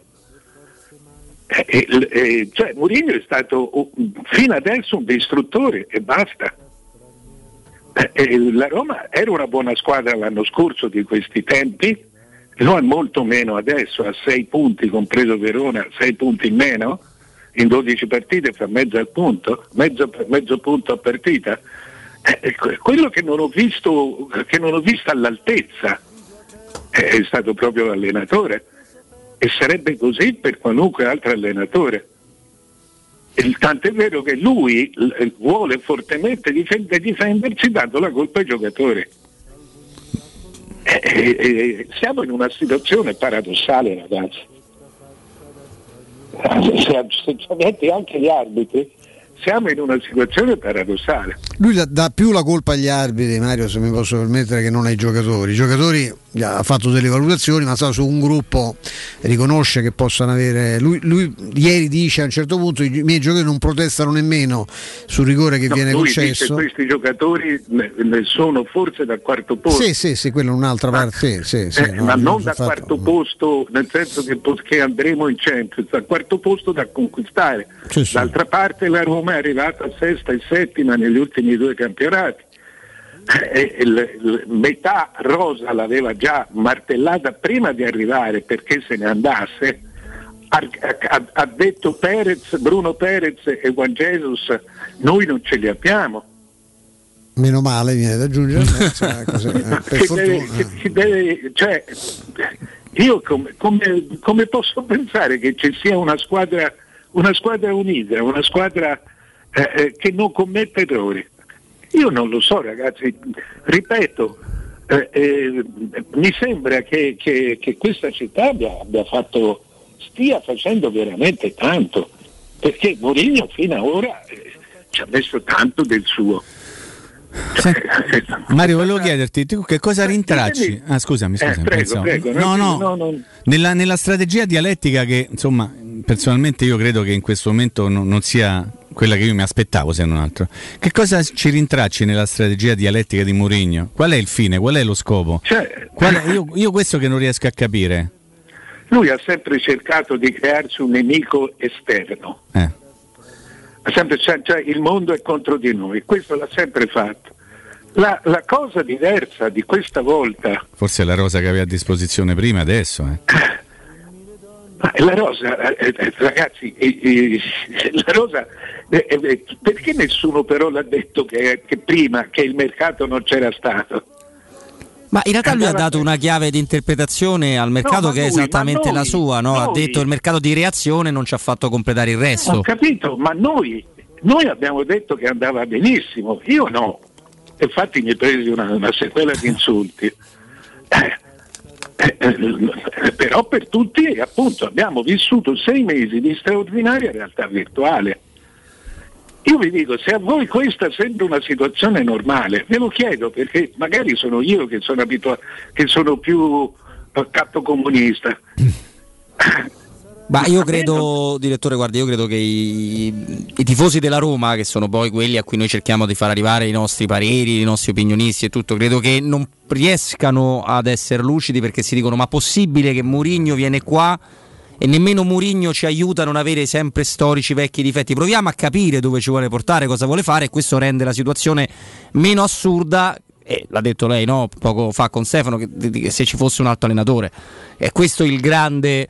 Eh, ombrello, se, se vogliamo, della situazione, c- credo. No, io credo, credo, io non credo niente, ma credo delle cose diverse. Cioè, per esempio, a me mi dicono che la mia squadra sia molto ben guidata da un signore che ha vinto tre campionati di fila, per carità, ai suoi livelli, ma non, non, a me non sembra così. Non sembra così, e se avessimo dieci minuti te lo dimostrerei. Qui sta facendo, cioè sta facendo il deserto, e noi lo chiamiamo fantasia, come direbbe Tacito. Cioè, no, no, no. Questo, questo sta facendo, veramente c'è qualcosa, un rullo compressore che sta passando su questa squadra, tutte le volte. A parte che ha cambiato completamente modo di giocare, quindi, eh, quindi anche questo è un, è un riscontro delle cose che, che, che non funzionano. Dopodiché c'è questa, questa divisione netta tra la visione della società e la... Lui dovrebbe anche capire che i Friedkin stanno finendo di comprare la Roma. Non è che si divertano a mettere cinquanta milioni alla, a, a settimana nella Roma. La Roma l'hanno pagata a centonovanta milioni, dopodiché tutto il resto, per arrivare a cinque seicento, lo stanno, lo stanno continuando a mettere. Ci si potrebbe anche domandare come mai una società per azioni solo tre anni che deve fare una, una, un aumento di capitale e non viene ancora fatto, e quando sarà fatto non basterà più. Cioè se, se, se per tifosi si intende, non so che cosa intendete per tifosi, i vecchi, i vecchi protestanti di trecento anni fa o i vecchi cattolici di quattrocento anni fa, oppure della gente che sa anche ragionare. Io non lo so con, con, con, con chi parliamo, però vedo che la Roma è strattonata, è presa da una, è tirata da una parte e dall'altra, non riesce ad avere una logica che continua. Questo esce dagli spogliatoi, ti dice mi tocca mettere in panchina Trippi, Reynolds, ma sono cose che, che le puoi pensare e dirla a tua moglie o dirla al presidente del, del, della società, ma non è, non è, non è giocatore. Cioè, io onestamente, allora Mimmo dice perché eh, me lo chiaramente, me lo chiaramente vuole giocatori, sì, ma il problema sì. è, è, è prima di tutti sa di essere una società che forse non se li può permettere. E se, e se, perché poi basta che glieli chiede il giocatore, eh. A me sembra che quando parla difende soprattutto se stesso, ma eh, provando con fatica, no, perché ovviamente le varie, le varie cose, i vari discorsi ci hanno portato a parlare di altro. Questo questo nuovo sistema eh, che comunque sì, sconfessa quanto fatto finora, anche se il terzino sinistro tre erano e tutti e tre erano infortunati nella gara di ieri, eh, può essere una ripartenza che può essere quella la chiave per cui Abraham riceve più palloni, può essere quella partita fino al due pari l'idea per tatticamente per continuare? Io penso di sì, anche se è una cosa che, che, che sacrifica, però yeah, le, parlavamo la, la, lo scorso lunedì eh, che la Roma appunto eh, aveva t- non due ali e un trequartista, ma aveva tre trequartisti alle spalle di Abraham, eh, due sono stati cambiati, Mkhitaryan e Zaniolo nella partita di ieri per motivi diversi, ma sono stati cambiati, quindi le, eh, anche, anche questo non era proprio campato, campato in aria. Cioè, e, e comunque questa è una buona squadra, bisogna partire da qui. Questa è una buona squadra perché lo era già l'anno scorso prima di una fase finale molto particolare. Fin- e, e ricordatevi che l'anno scorso bastò molto meno per mandare in confusione la Roma, che come dice Mourinho è la stessa dell'anno scorso. Bastò molto meno, bastò la discussione tra Dzeko e Fonseca. Qui le discussioni di questo qui si è stata messa fuori mezza squadra, eh, però questa è una buona squadra, eh, eh, forse devono andare più d'accordo anche tra di loro, tra squadra e, e allenatore, tra allenatore e società, tra squadra e società, eh, perché eh, questa è una buona squadra, non ci sono, questo è un campionato eh, bello perché si corre e ci si picchia, ma non, ci, non c'è gente che sappia giocare a calcio, non c'è molta gente che sappia giocare al calcio, quelli che ci sembrano bravi vanno in Europa e o battono solo lo Sheriff o perdono eh, o fanno un punto su quattro gare. Mm. eh, eh, quindi eh, cominciamo a pensare che c'è qualcosa che non va nella testa e che, e che è questa mancanza continua di normalità. Questa mancanza continua di normalità c'è, c'è sempre, eh, ci deve essere sempre un teatro, eh, boh, se va bene a voi, eh, ma visto da fuori non, non, io non, non, non lo ricordo e non credo che possa continuare tanto, perché, perché insomma, non c'è più, non c'è, è già stato fatto il deserto. Quando arrivi a dire eh, eh, eh, mi manca Bruno Perez e Juan Jesus, ho Trippi e Reynolds, eh, eh, non si segna, il nostro problema è non segnare, eh, eh, dove vuoi arrivare? Credo a, a farsi migliorare la squadra, quello eh, però speriamo è... eh, che sia quello, sì, ma, eh, ma, ma si fa così. No, no, la strada, il mezzo è, è complicato. Vedremo dove, dove, chiaramente, essendo che alcune cose appaiono paradossali pure a noi, eh, ci mancherebbe, sì, pure ai sì, tifosi della Roma, vediamo quali, eh, quali risultati io credo che soprattutto ai, ai tifosi della Roma, perché poi c'è un, poi c'è un problema di c'è un problema di, di risultati.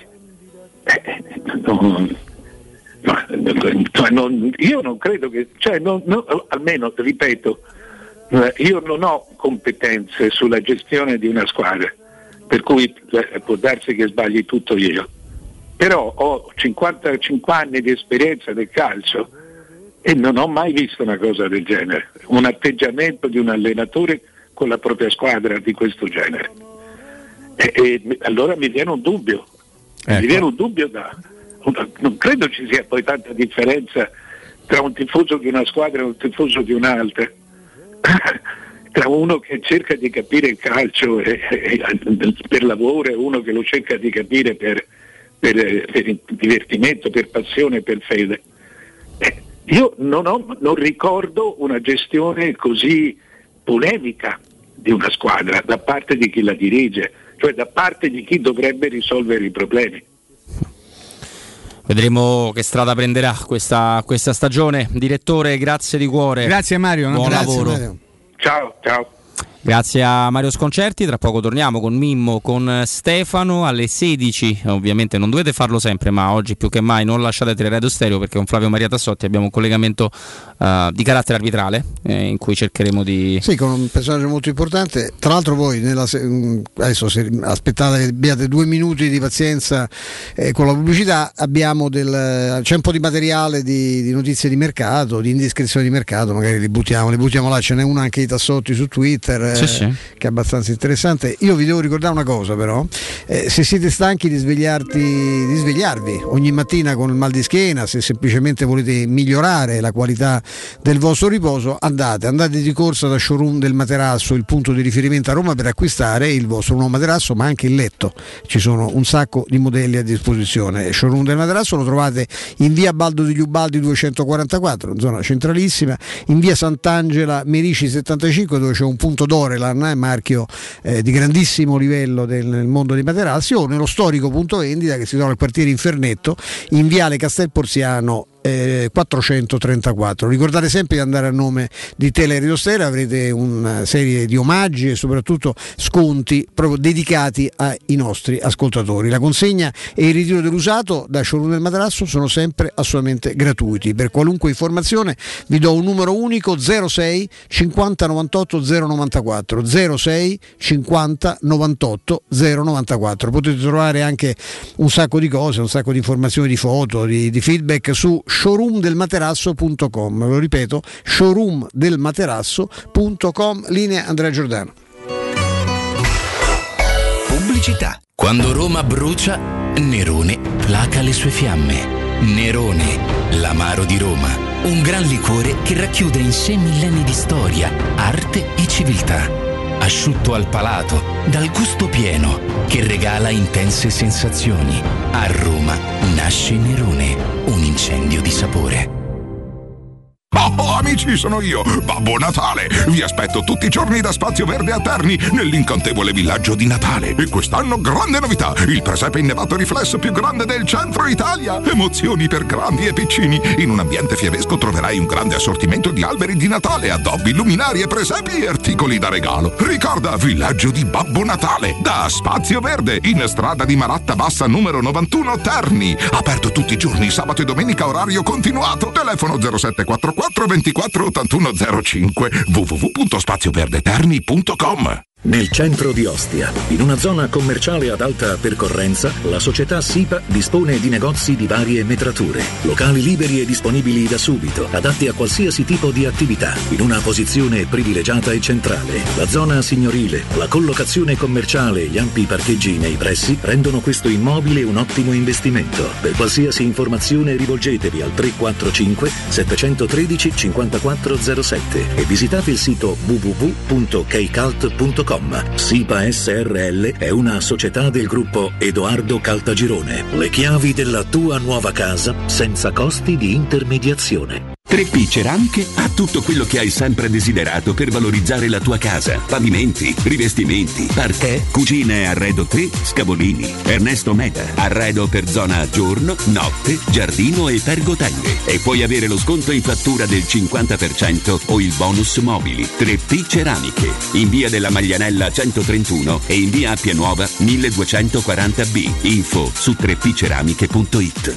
Il ristorante Rigatoni non solo riparte, ma raddoppia! Sì, i fantastici supplì e fritti pastellati, la carne selezione Sakura e la pinza romana lievitata fino a centoventi ore, da oggi li potete gustare anche nel nuovissimo locale a Montesacro. Ristorante Rigatoni, da sempre in via Publio Valerio diciassette, zona Cinecittà, e ora anche in via Valpadana trentaquattro, zona Concadoro. Per non restare a digiuno, prenotate allo zero sei sessanta sessantasei ventotto trentatré o su ristorante rigatoni punto it.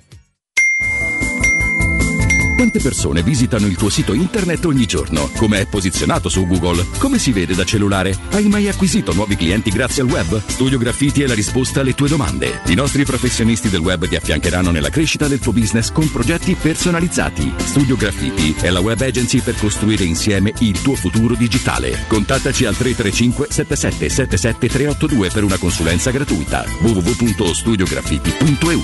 Il tuo business nel palmo di una mano. È la mia nuova acqua di casa. Approfitta anche tu della sensazionale offerta promozionale firmata Brispal. A soli diciannove euro al mese avrai acqua pura e con tante bollicine direttamente a casa tua. Hai capito bene? A soli diciannove euro al mese, incluso manutenzione e cambio filtri. Cambia acqua anche tu e passa ad un erogatore Brispal e avrai purezza, freschezza e il massimo del risparmio. Brispal, la tua nuova acqua di casa. Informazioni allo zero sei sessantuno quarantacinque zero ottantotto o Brispal Italia. Italia.it. Devo vendere casa, ma sono stanco dei tempi biblici delle agenzie e non mi fido dell'acquisto diretto. Fai come me, affidati al progetto vincente dell'Allunica Immobiliare. Ho venduto bene e in meno di un mese. Hanno sia investitori che clienti pronti ad acquistare il tuo immobile anche se pignorato, ipotecato, locato o in nuda proprietà, garantendoti così una liquidità immediata. L'Unica Immobiliare. Vendere la tua casa non è mai stato così veloce e conveniente. tre otto zero settantasette venticinque novecentoquarantotto o l'unica re roma punto it. Vuoi un materasso di altissima qualità ai prezzi più bassi del mercato? Se lo vuoi in memory di ultima generazione o con molle indipendenti, comodo e rilassante o ancora ortopedico dal sostegno deciso, vieni direttamente in fabbrica da Artigiana Materassi, la vera qualità made in Roma, con oltre cinquanta modelli da provare. I nostri grandi showroom ti aspettano in via Casilina quattrocentotrentuno A con garage convenzionato a soli dieci metri e in viale Palmiro Togliatti novecentouno, dove c'è una grande insegna gialla. Info allo zero sei ventiquattro trenta diciotto cinquantatré o su Artigiana Materassi. novantadue sette.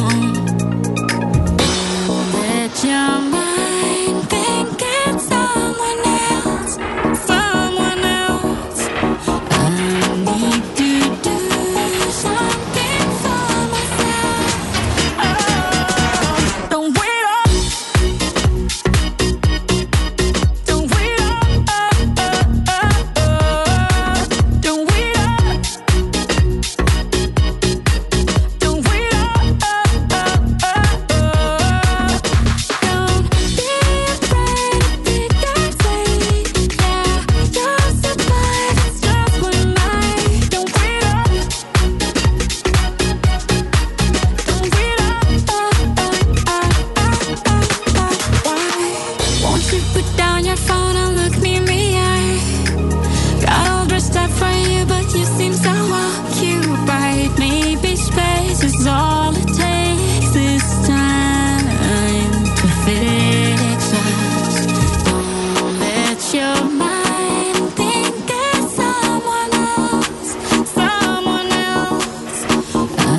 Allora, allora, allora, torniamo in diretta e insomma eh, c'è un altro problema in questa città, questa è una cosa che volevo dire eh, da parte mia, prendo anche spunto da quanto mi ha detto adesso in cuffia Andrea Che Giordano. Posso immaginare, ma anch'io dico una cosa. Eh? Sì. Eh, la, la radio non ha la funzione di dirvi quello che vi volete sentir dire. Allora, non è che io sono più bravo di altri perché vado in curva tutte le partite. Non è, non è, non è quello il giochino. Non è, non è che, che, che Mimmo è bravo quando dice un parere su un calciatore che vi trova d'accordo, diventa un cretino quando, quando non siete d'accordo. E questo non è che vale per noi tre, più tutte le tante, per fortuna, persone che lavorano qua e l'enorme struttura che l'editore ci ha messo a disposizione. Questo riguarda tutta la radio. Quindi quando voi, per apprezzare, non lo so, il sottoscritto su Twitter, taggate gente di trasmissioni dopo, prima, molto prima, molto dopo, non ha senso, perché per fortuna, e vi vogliamo rassicurare su questo, ma a me non è mai successo il contrario, a me nessuno ha mai detto cosa dire e cosa non dire. Questo vale per me, vale per Stefano, vale per Mimmo e vale per tutti gli altri componenti di Teleradio Stereo e anche di altre, alcune, eh, realtà radiofoniche. Per cui cercate di, di capire che chi dice le cose non ha preconcetti, non va contro, perché se... Diciamo Mario Sconcerti, perché interviene due volte a settimana da noi, mm-hmm. ha un punto di vista sulla Roma che non ci piace.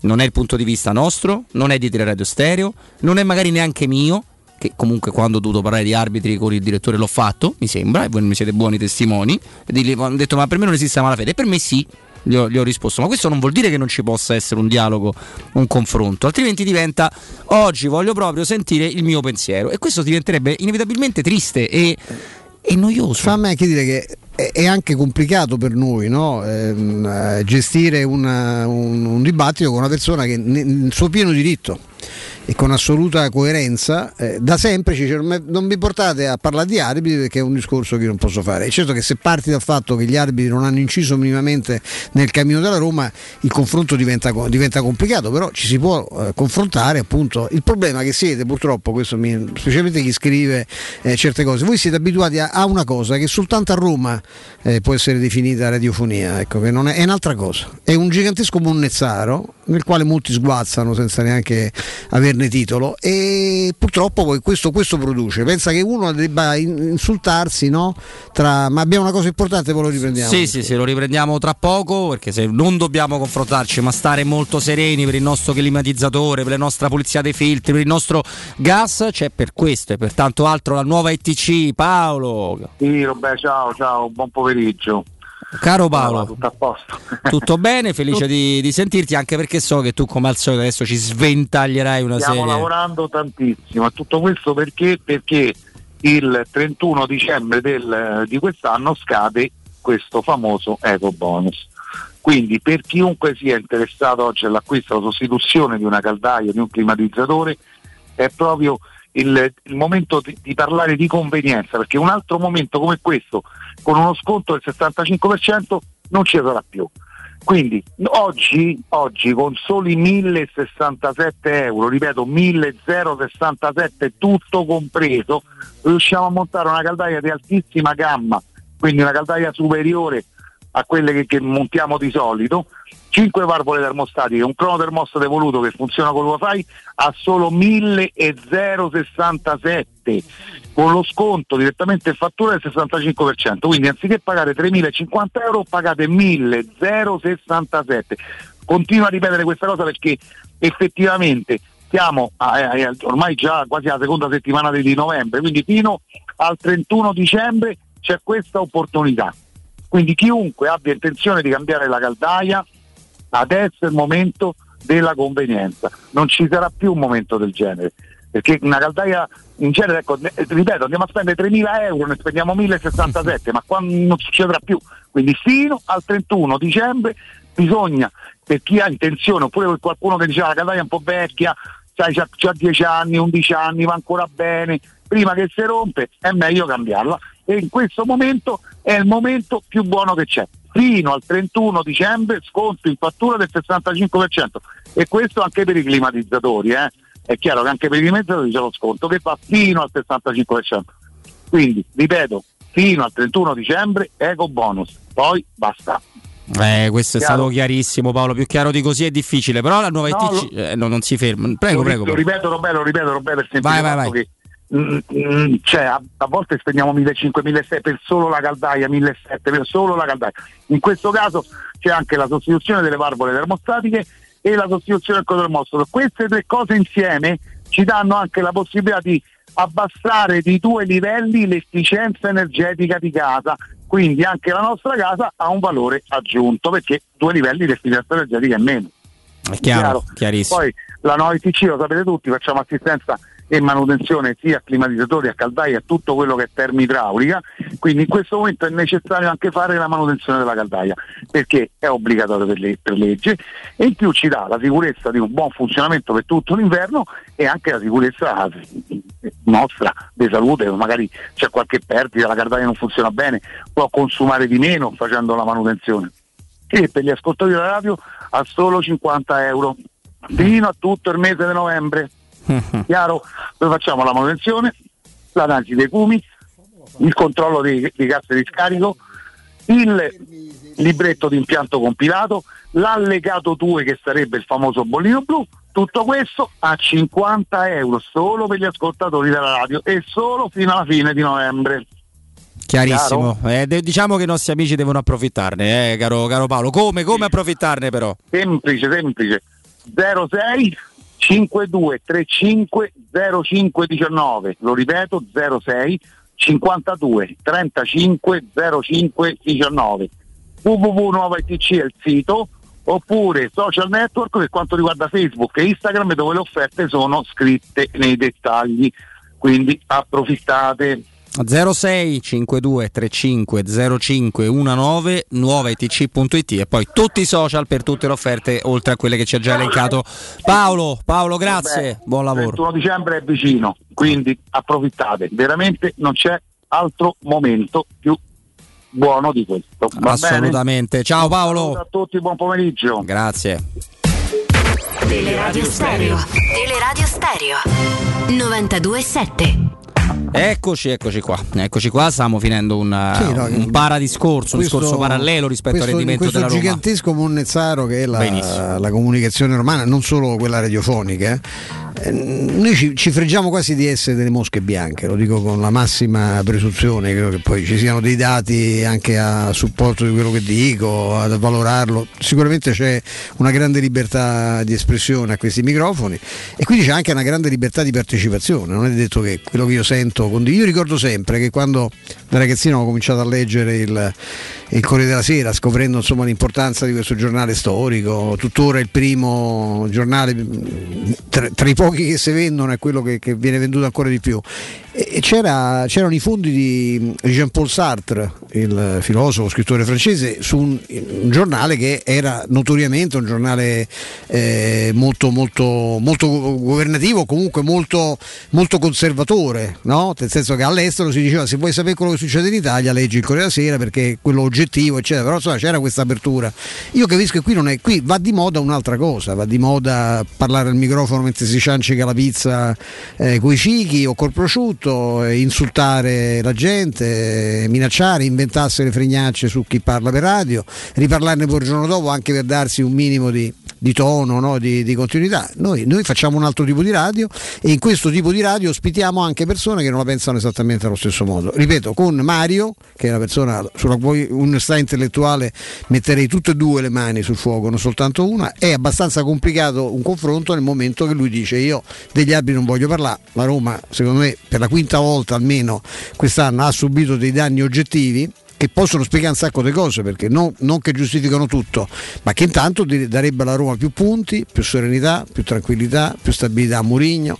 Eh, questo, questo continuo a pensarlo, lui la vede diversamente, però insomma ecco che ogni volta che uno c'ha, ospita una persona che la pensa in modo diverso, eh, c'è chi si indigna perché lo fate ancora parlare, perché non gli sparate, perché non gli tirate là, perché questo, questo più o meno è il tono. Beh, insomma ripeto, non è questo, non è, non è qui, qui non, almeno mh, da noi, ma a me pare di poter parlare tutta la radio, non troverete sì, sì. mai questo tipo, queste comarate le facciamo fare nei sottoscala, nelle, negli scantinati, nelle, nella rete fognaria che molto ampia in città. Qui c'è anche un'ampia scelta a disposizione per chi ha ama quel tipo di confronto e di dibattito, basta cambiare frequenza, più o meno come cascate cascate bene.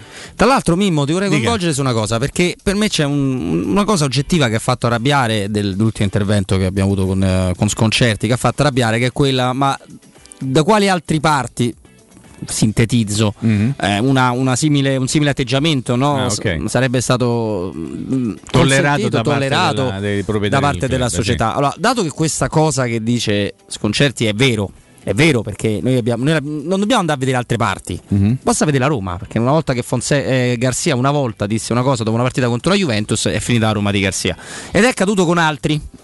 Eh, la risposta che mi viene, e immagino, Mimmo, che tu qualche allenatore della Roma l'abbia sì, seguito, questo per è un po' la, particolare la forse, no? Però la storia di questo è un po' diversa da quella, no, il contratto, infatti, pure mi sento, cioè, di a parte subito, il contratto, eh? No, okay. Capisco molto bene perché il tifoso della Roma ancora oggi dice: no, no, io sto con Mourinho tutta la vita mm. e preferisco guardare gli errori arbitrari, perché sarà inusuale, ma abbiamo tutti la, la, la curiosità morbosa, ma dove ci sta portando? Ma non da qui a gennaio, perché parliamo sempre sì. di gennaio, nella speranza che arrivino De Bruyne e Foden, tutte e due, neanche uno, tutte e due, da qui ai tre anni di Mourinho. Io credo che l'ingaggio da parte di Mourinho della Roma da, insomma, sia stato un, un atto di, di speranza, no? Una speranza eh, per certo. il tifoso della Roma, che dice: finalmente abbiamo preso uno tra i primi migliori allenatori del mondo, abbiamo alzato l'asticella, almeno sotto l'aspetto della guida tecnica.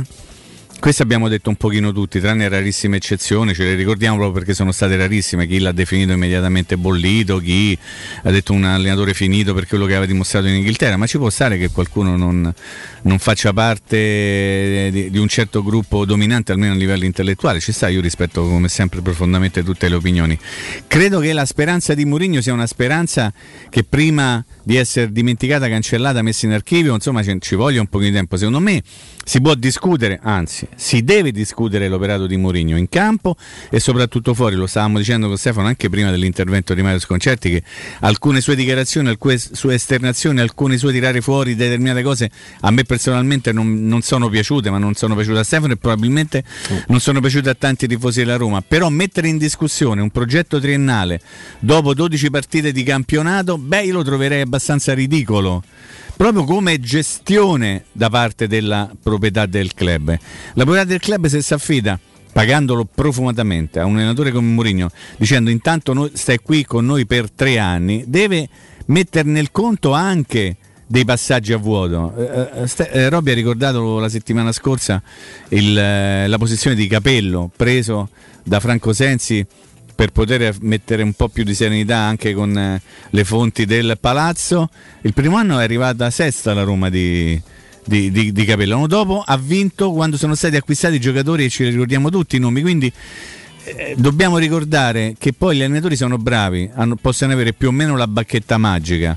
Bisogna capire se ad esempio Mourinho ancora c'ha la bacchetta magica o se magari se l'è persa oppure la sta tenendo da parte per un, per un futuro più a larga scadenza. Però se ti mancano gli elementi per fare una grande squadra, cioè i giocatori, è difficile che un allenatore, per quanto possa essere più o meno bravo, riesca a farla diventare grande. Prima stavamo facendo un discorso, tu dai a Mourinho la rosa dell'Inter, ok? La rosa dell'Inter che si permette di mettere Di Marco, ultimo convocato da, da, da Roberto Mancini nazionale, almeno l'altra volta era stata una sorpresa, in panchina tranquillo, insieme al Nino Meraviglia, insieme a Vidal, insieme a Dumfries, a l'erede di Achimi, D'Ambrosio, credo. D'Ambrosio, questa gente bellissima. Tu dai Mourinho, eh, a Mourinho dai una squadra di quel genere e vediamo se poi lui sta al sesto, settimo posto. Questo però non vuole essere una diminuzione nei confronti della rosa della Roma, però io non ricordo eccez- eccezioni così clamorose, ma in, in estate eravamo sufficientemente tutti convinti, forse Mario sì, bisogna dargli atto che aveva detto che, che si era trovato di fronte a un mercato che non capiva e che non condivideva. Tutti noi eravamo convinti che la rosa della Roma non era e che non sarebbe stata nell'immediato una rosa completa, ma non perché ce lo diceva Mourinho, perché usiamo il cervello e cominciamo a dire: ma l'erede di Casdo, cioè l'erede, eh, scusate, il sostituto, il sostituto di Casdo, chi è? Reynolds, per carità. Il sostituto di, eh, di Vigna, chi è? Calafiori, aspettiamo un attimo. Cioè abbiamo anche discusso tutti noi che se si fa male Rui Patrizio facendo gli scongiuri giochi con Fuzzato, cioè è una rosa abbastanza particolare. Poi è anche vero che l'allenatore ha fatto determinate scelte, ne abbiamo discusso anche troppo secondo me, però è inevitabile che ci sia chi non la pensa come noi. No, inevitabile. E, tra l'altro, eh, lo dico lo dico proprio con profondo rispetto per tutte le, le parti in casa, compreso il direttore Sconcerti. È ovvio che da tifoso della Roma, se delle cose risultano incomprensibili, no? Per un uomo dell'esperienza di Sconcerti, spero che queste cose vengano, diventino molto comprensibili e che e per poter dire un giorno eh, forse non c'era bisogno di avere tutto questo scetticismo. Questo perché sono eh, per atto fideistico sempre dalla parte della Roma. Però Sconcerti ha definito con noi e con i ragazzi del pomeriggio tantissime volte il mercato della Roma non di idee ma di reazione. Ma questo è vero però, eh? No no, è quello che ha detto Mourinho ieri. È quello, eh, esatto, mim, eh, esatto. Esatto, è quello che ha detto Mourinho ieri. Quindi non è che uno veramente, cioè non, non, non è che si va a cercare gente perché dice, questo apre bocca e dice la prima cacchiata che gli viene, che gli viene in mente. E poi insomma l'atteggiamento che ha eh, Mario nei confronti degli arbitri, che ha ricordato prima Stefano, chiaramente ci rende ogni tanto l'intervento non voglio dire complicato, però non ci fa andare, certo, su quello che per noi è un grosso iceberg, è una grossa punta che esce dall'acqua. Io. Anzi, per me è l'unico. Pensate, poi io faccio talmente schifo. No, che no, io, per me è il principale. Cioè, io, io, so, io non voglio neanche le vittorie. Mi piglio un punto a Torino, un punto alla Lazio, ma devo togliere pure i due a loro, eh? Un punto a Torino, un punto con la Lazio, una vittoria ieri. Perché andiamo a vedere la classifica. Sì, però io pensa come, pensa come, come sono fatto. Io eh, cerco di prendere anche la valutazione di chi non la pensa come me, o la pensa parzialmente come me, o poco come me, o mai niente come me, come un, un tentativo per poter crescere, per cioè, riflettere, per capire, so io che sto a sbagliare in assoluto, forse c'è qualcosa di vero. Io credo che questo sia il momento, lo ripeto fino all'esasperazione, di, di trovare un, un punto. In altre faccende si potrebbe dire il punto politico della faccenda, cioè qual è il vero problema della Roma? Mourinho? No. La rosa?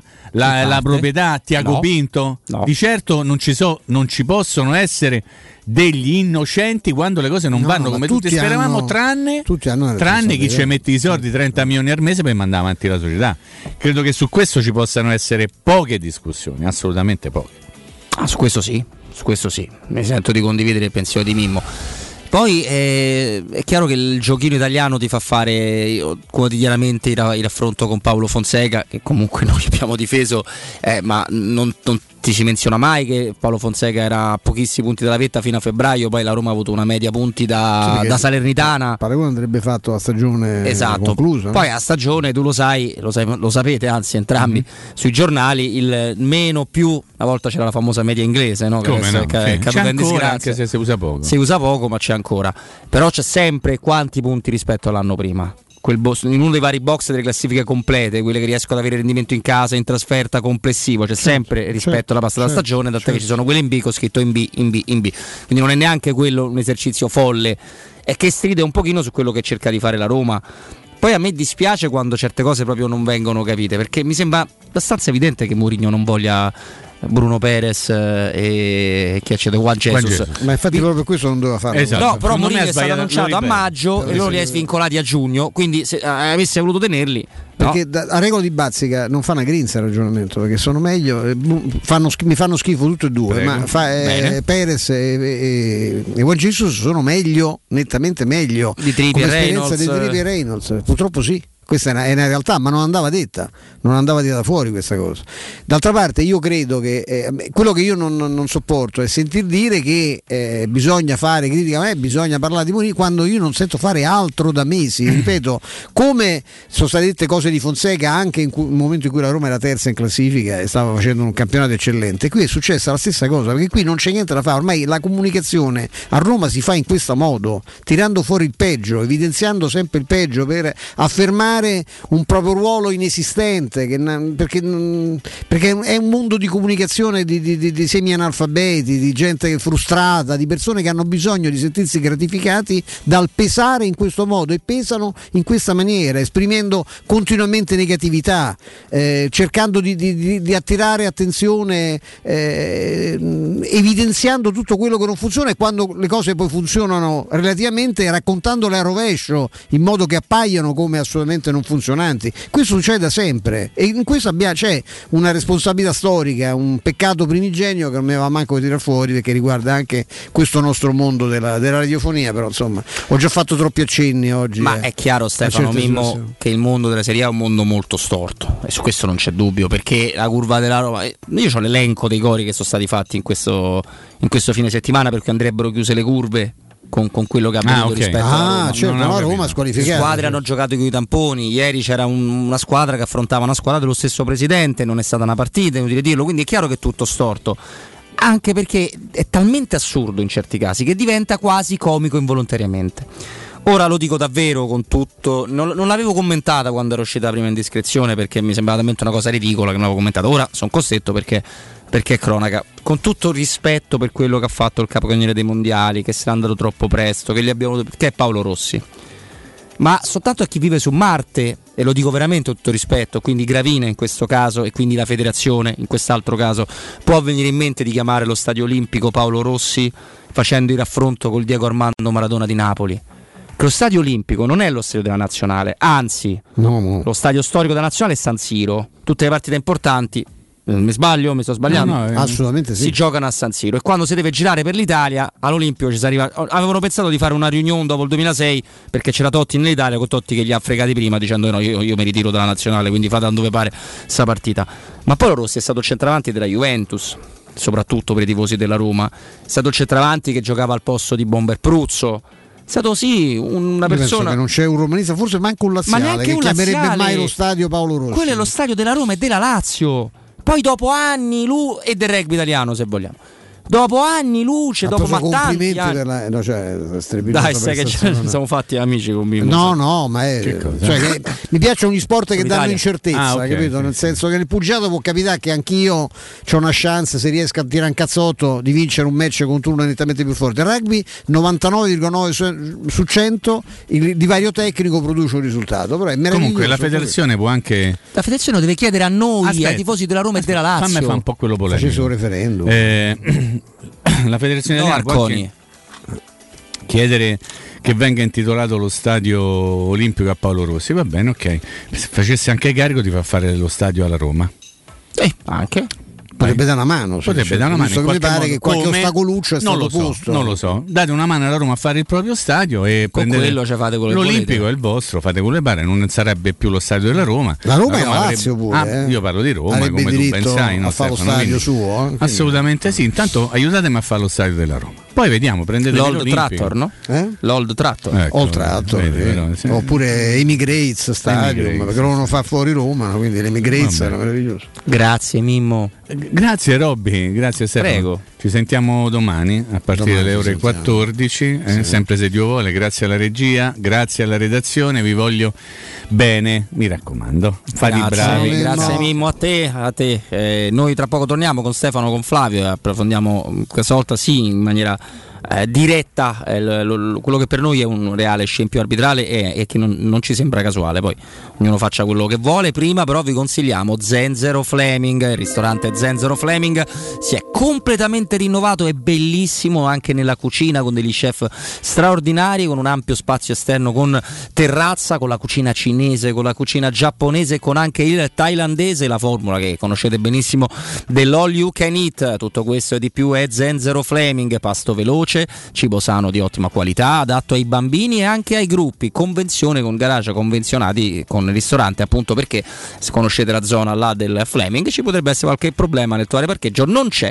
grazie allo Zenzero Fleming, via Flaminia cinquanta, cinquecentosettantatré, perdonatevi, via Flaminia cinquecentosettantatré, angolo Corso Francia, il vostro tavolo zero sei trentasei trenta settantotto settantaquattro. Seguiteli ovviamente anche sui social Zenzero Fleming. Adesso io do la linea ad Andrea Giordano, G R delle sedici, e poi entriamo nella nostra ultima ora di trasmissione.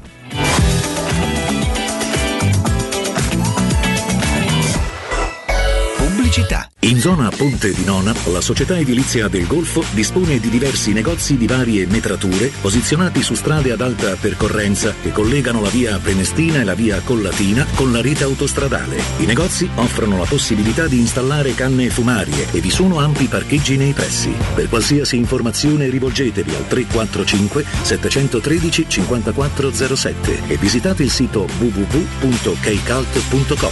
Edilizia del Golfo S R L è una società del gruppo Edoardo Caltagirone. Le chiavi della tua nuova casa senza costi di intermediazione.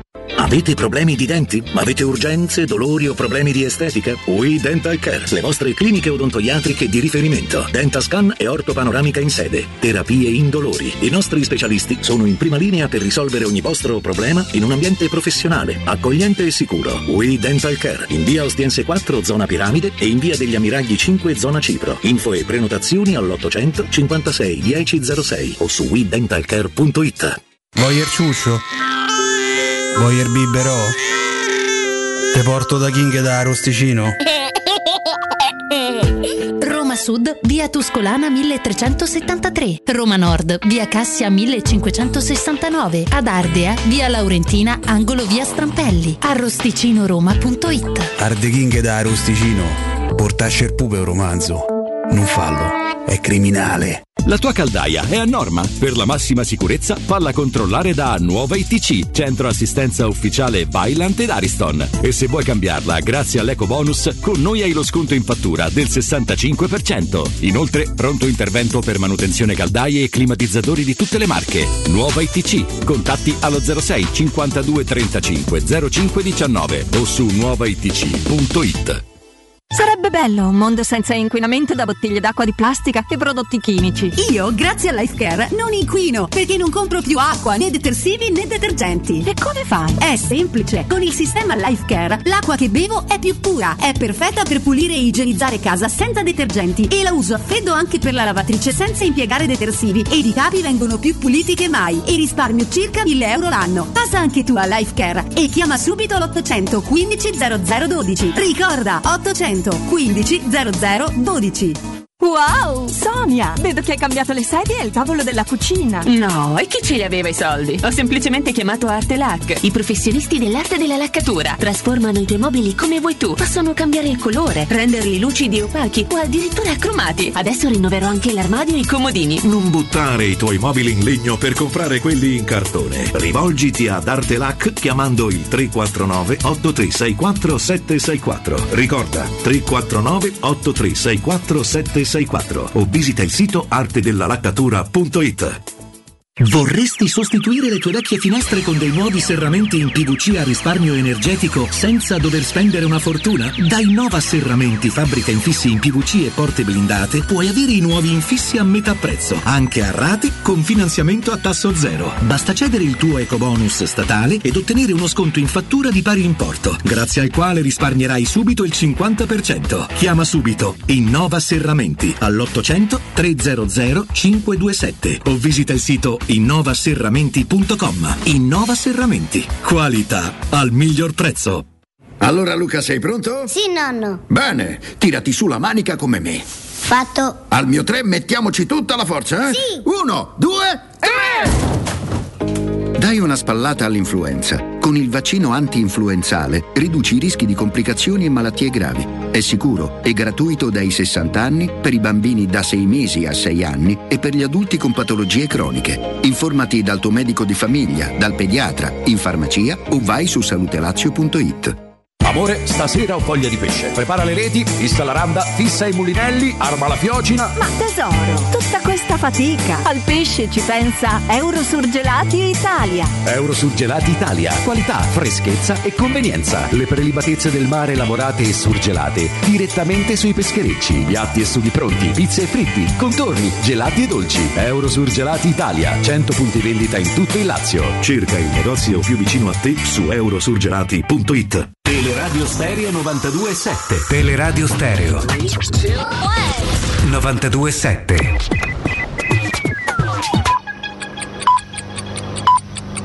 Sono le sedici e sette minuti. Teleradio Stereo novantadue virgola sette, il giornale radio, l'informazione.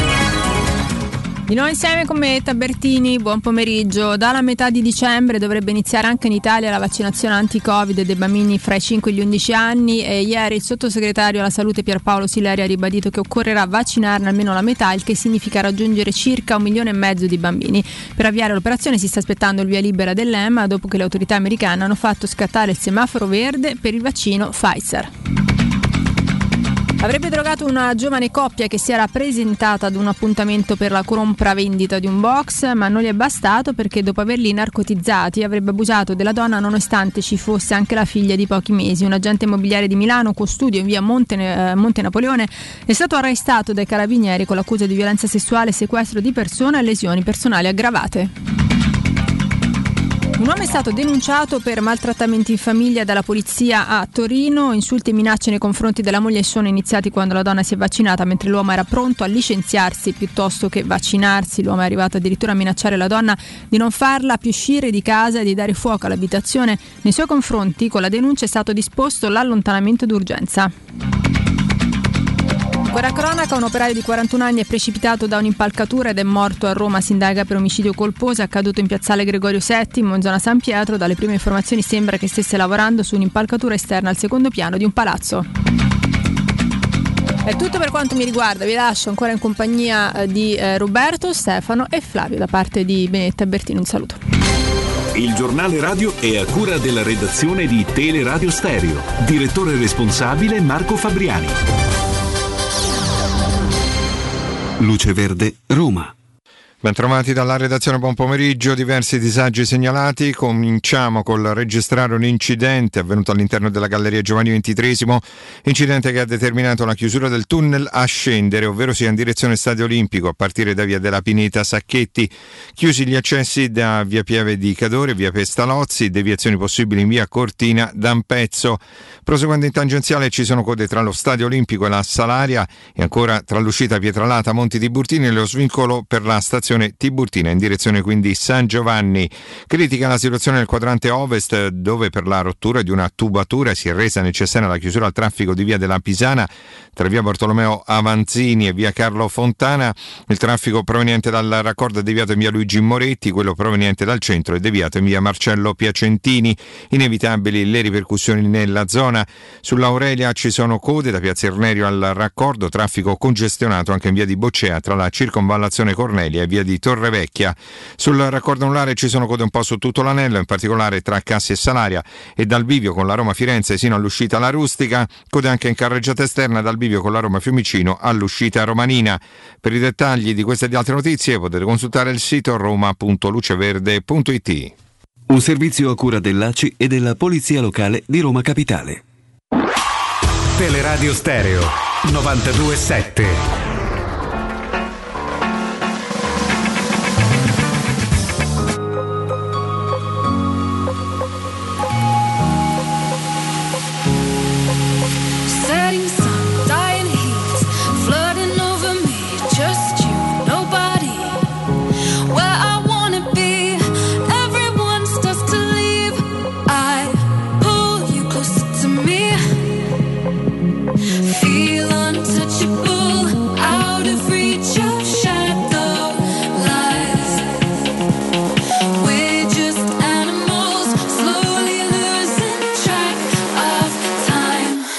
Sure.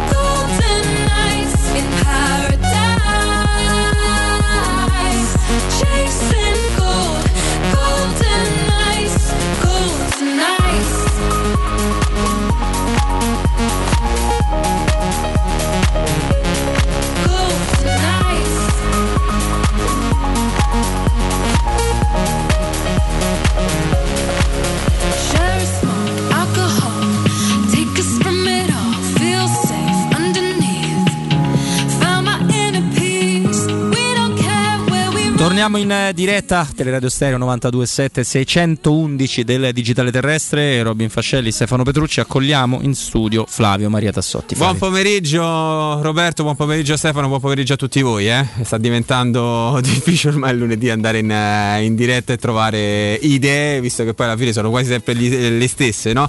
Quindi a distanza di, di pochi giorni abbiamo un altro arbitro con, con noi per parlare ovviamente della direzione arbitrale di Di, di ieri mattina al, al Penso, e lo facciamo con, uh, con un signore che uh, comunque è stato molto bravo uh, ed è, purtroppo non, uh, non fa più parte del mondo dell'AIA per, uh, no.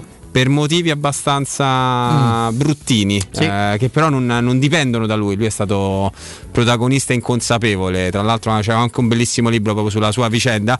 Diamo il benvenuto a Claudio Cavillucci. Claudio, benvenuto sui novantadue sette di Teleradio Stereo. Buon pomeriggio a tutti, grazie per l'invito. No, grazie, grazie per essere, per essere con noi in questo lunedì. Insomma, senza uh, poi estenderemo il campo a quello che la nuova classe arbitrale, a come viene utilizzato il VAR, a tutta una serie di cose, ci avvaleremo della, della tua esperienza con grande piacere.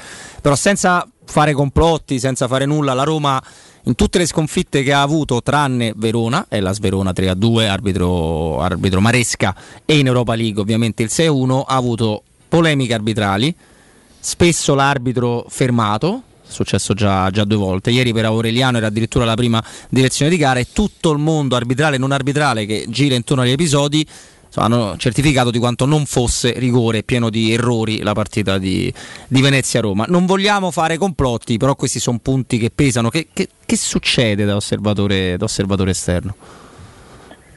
Eh, beh, poi da un tanto esterno, perché comunque certo. sia, sono ancora un arbitro, non in Italia ma in Inghilterra, e quindi comunque vivo ancora la partita da, da, da protagonista, eh, certo. con gli occhi dell'arbitro. E diciamo che eh, al di là dello, del caso particolare che già hai citato, eh, che appunto è evidente, no? Sarebbe anche stucchevole ripeterci sul fatto che è evidente che i rigori non assegnati o assegnati contro la Roma in queste ultime, queste ultime settimane sono stati degli errori, no?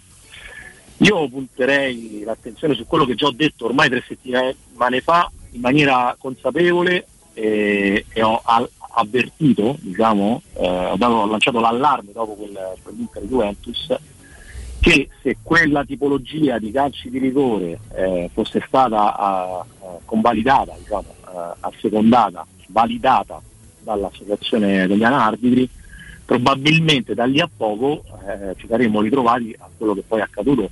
Non pensavo così a breve termine, onestamente, non pensavo tutte indirizzate contro, contro la squadra, perché poi questa è pure sfortuna, diciamo, eh, cioè, ci, ci, ci, ci si è messa la sfortuna con la Roma.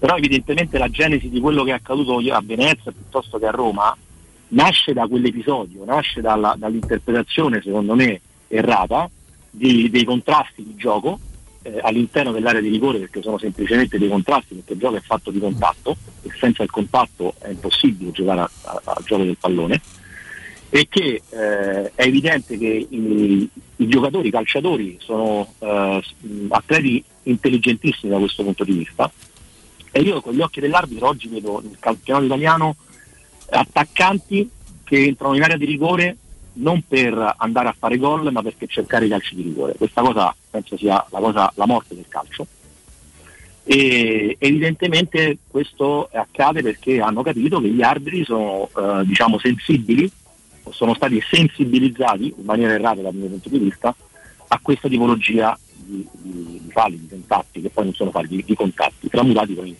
falli. Quindi in senso più generale io la vedo dall'occhio esterno, se lo vuoi dire da esterno o da interno, in questa maniera, ecco.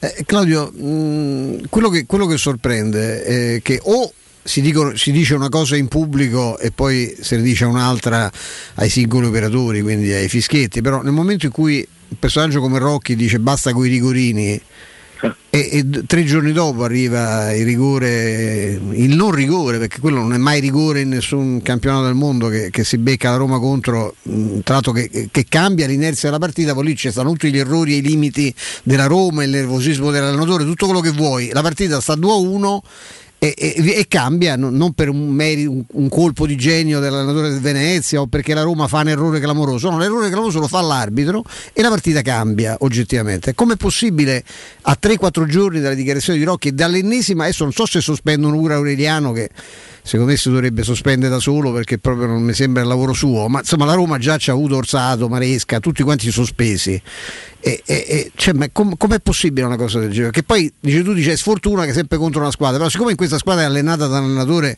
che magari non sta simpatico a tutti, eh, io non vorrei che ci fosse qualcosa del, cioè, senza pensare ai complotti a, alla Spectre, però penso a un mondo arbitrale che si è un po' seccato quando Mourinho ha cominciato a dire delle cose che già diceva del resto quando allenava l'Inter. Allora, io iniziamo dalla fine, eh, diciamo, toglierei subito questo dubbio, e gli arbitri sono dei professionisti. Il, la sospensione che io non condivido, ed è ne è evidenza il fatto che le sospensioni non hanno risolto il problema, uh-huh. eh, proprio perché è come dire che un, calcio, che un calciatore che sbaglia un calcio di rigore viene sostituito, no? Eh, si accentua. Sicuramente le, le, i metodi per poter recuperare a quell'errore, a mio avviso, sono altri. E quindi sono professionisti e, e non posso, non, non posso credere, ma non lo credo, e ci mettiamo sul fuoco perché sono stato dall'altra parte, lo so benissimo che il motivo per cui vengono assegnati i rigori sia, sia perché Mourinho eh, va in televisione a, a lamentarsi, anche perché loro lo fanno un pochettino tutti quanti a ruota gli allenatori, gli allenatori. E ognuno fa il gioco suo, ognuno fa la parte sua. Adesso non siamo, non siamo giovincelli, sappiamo che, che tante volte si strumentalizzano, no, anche determinate situazioni. E detto questo, eh, la, questa domanda me la faccio pure io, il motivo per cui, eh, per cui a, a tre giorni dalle dichiarazioni di, di Gianluca eh, si sia vista non soltanto a Roma ma anche in altri campi eh, i cosiddetti rigorini, che io però che eliminerei dal vocabolario del calcio italiano insieme al danno procurato, sì. Perché il rigore o è rigore o non è rigore, non è rigore parafrasando le, le parole del, di un maestro del calcio quale Boskov. Proprio per, per dare la centralità all'arbitro, direi che il rigore è quando l'arbitro fischia, no? Okay. Certo. E che evidentemente ci sia, perché altrimenti non è rigore, l'arbitro ha fischiato male. E io ripunto eh, il dito su quell'aspetto, perché è vero che, che Rocchi ha fatto queste dichiarazioni, ma le ha fatte dopo qualcosa che è accaduto, ed è evidente, poi è accaduta una partita che è la partita, perché Inter Juventus sono ormai decenni che è una partita che fa purtroppo scandalo, che fa purtroppo storia arbitrale, e che quindi è evidente che all'interno de, de, de, de, degli arbitri eh, si insinui, no? un, anche un pensiero e che, e che una linea eh, sottile che, che porti, conduttrice, che porta poi a, alla decisione in campo, e, e che possa, questo naturalmente non ne posso avere la certezza, ma eh, conoscendo la psicologia dell'arbitro possa indurre l'arbitro a dire ok, se io non lo fischio il V A R mi richiama a, a, a vederlo, no? Quello che è accaduto un pochettino, perché Mariani in Inter Juventus valuta un contatto a due metri di distanza, con ampi cenni dice di continuare e poi viene eh, richiamato al V A R, e davanti allo schermo, questo ci tengo a precisarlo,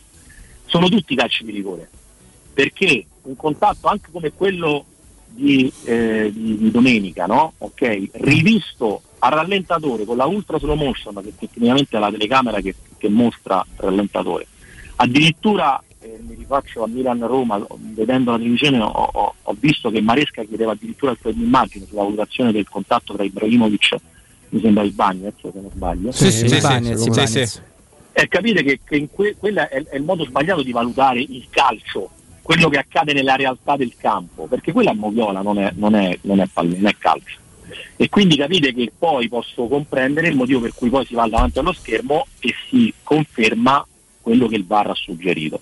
Il, il, l'errore nasce nel richiamare l'arbitro, quindi probabilmente se la linea fosse stata alta ci saremmo, avremmo, non avremmo avuto nelle ultime tre giornate sette otto rigori, probabilmente di questi sette otto rigori forse uno soltanto era degno di essere eh, chiamato tale, e invece che sbagliare sette volte, sei volte, gli arbitri avrebbero sbagliato una sola. Quindi se vogliamo racchiudere questo concetto in una parola che invece sono bravi a sintetizzare, no? Io direi less is more.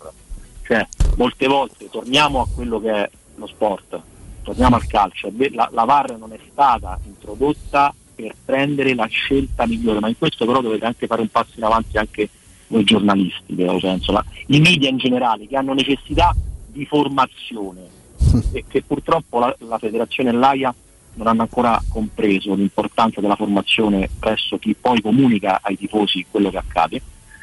E, e dico appunto che ehm, c'è necessità di fare, di fare questo, questo passo in avanti, perché se si ritorna al calcio giocato e non alla scelta migliore, ma ad eliminare solo l'evidente e chiaro errore, cioè quelle, quell'errore che se l'arbitro fischia il calcio di rigore paradossalmente è, è utopico, ma paradossalmente nessuno protesta, o al contrario se viene richiamato per togliere un calcio di rigore paradossalmente nessuno protesta, perché evidentemente per cento persone su cento quello è un chiaro ed evidente errore. Ecco. Questo però mette, che io sono anche d'accordo, eh, però apre di nuovo i riflettori sul V A R, che in Italia è stato cambiato nel modo di utilizzo troppe volte. Cioè a, altri arbitri ci raccontavano, no, di come la prima stagione del V A R, a rivedere le immagini, è così, c'erano molte meno pro- c'era, c'era eh, ancora c'era, certo, certo, certo. C'erano meno proteste perché avevano l'idea di, di poter essere, di essere rivisti, tutta una serie di cose. È così difficile, Claudio, visto che c'eri, eh, avere una linea guida per tutti, al di là dell'arbitro, quello che vuole decidere un po' più lui, quello che magari è un po' permaloso, quello che ho visto bene, cioè è davvero così complicato? Parliamo di teoria, eh? Non di pratica. Ma no, no, ma io ma poi bisogna, dalla teoria si deve fare la pratica per forza, perché noi facciamo, facciamo soltanto salotto, no? Quindi io dico, eh, assolutamente è, l'uniformità è la cosa più difficile da raggiungere, l'uniformità di giudizio è la eh, cosa più difficile da raggiungere all'interno della stessa gara, figuriamoci all'interno di uno stesso campionato. Per quanto riguarda le decisioni in campo, la cosa invece che si può restringere è l'uniformità di intervento del V A R. Perché? Perché possiamo avere delle, degli elementi oggettivi, oggettivi, quali per esempio uno che viene proprio palese, perché l'hanno detto tutti più volte, cioè il contatto. Ok, sicuramente il contatto, ok, la valutazione da parte dell'arbitro, quindi non pensiate che non ci sia comunicazione tra V A R ed arbitro, cioè faccio l'esempio, torniamo sempre a un esempio pratico, no? Eh, ritorno su condizionamento perché mi, mi viene più facile, per non parlare della Roma, eh, mi viene più facile perché, ripeto, secondo me è stata la genesi di tutto quello che è accaduto.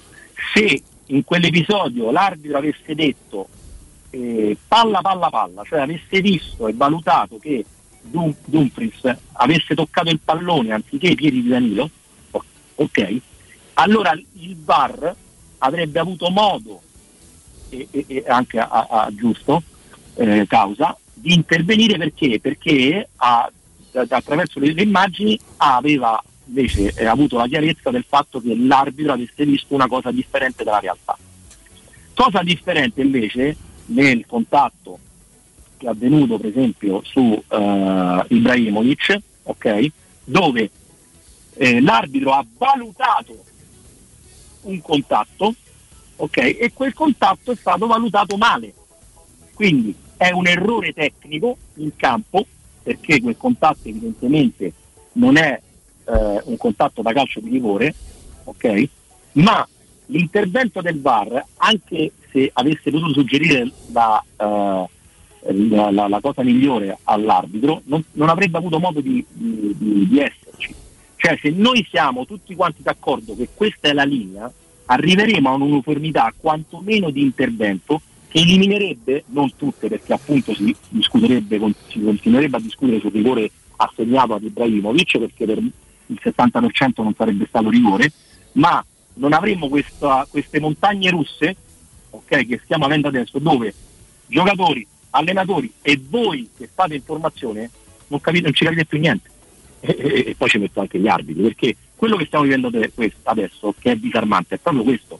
Io sentivo un'intervista, un'intervista, un intervento da parte di Trevisan a Pressing, no? Che dice: io mi trovo in una situazione in cui la domenica mi trovo a commentare una partita e non so cosa dire a parità di episodi che ho eh, commentato la settimana prima. E questa cosa per me è, è, è disarmante, no? Questo penso che riassuma il momento che stiamo vivendo adesso, e la stessa cosa penso che valga per voi, no?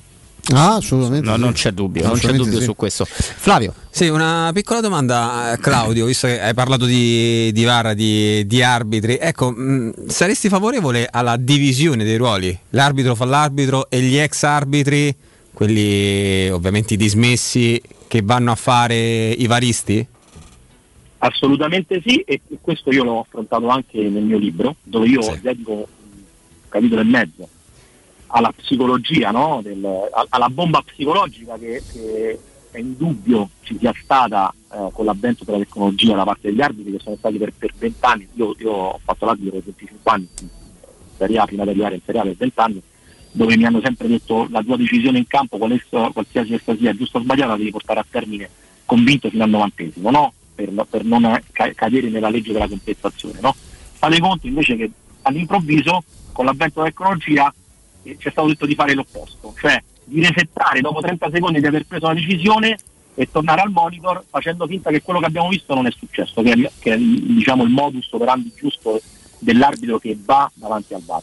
Ma capite che c'è bisogno di un percorso psicologico e anche di un aiuto psicologico importante per far sì che arbitri come Orsavo, arbitri di grande personalità, no? Ma anche come, ero, come potevo essere io, no? Che ero comunque un arbitro eh, giovane, eh, devono fare, no? Okay? Quindi questo è il primo passo che, che, va, che va compreso. E, e gioco forza, questo non tutti lo sanno, ma gli arbitri al loro interno, al di là del fatto di dover eh, appunto applicare le regole e far sì che la partita Eh, finisca con, con il minore errore possibile e, e nel migliore dei modi, vivono al loro interno una gara, una, una gara, cioè la gara nella gara, cioè loro a fine anno devono portarsi a casa un contratto, e questo contratto passa per, eh, per, anche attraverso eh, gli errori che commettono, e quegli errori che commettono possono essere evidenziati da un collega che sta dall'altra parte, che sta concorrendo con lui, cioè quindi anche se siamo dei professionisti, anche se siamo integerrimi, probabilmente ci può essere un retropensiero inconscio, no? Sì, certo. Quindi per forza di un po' come il pubblico ministero e, e, e il giudice, no?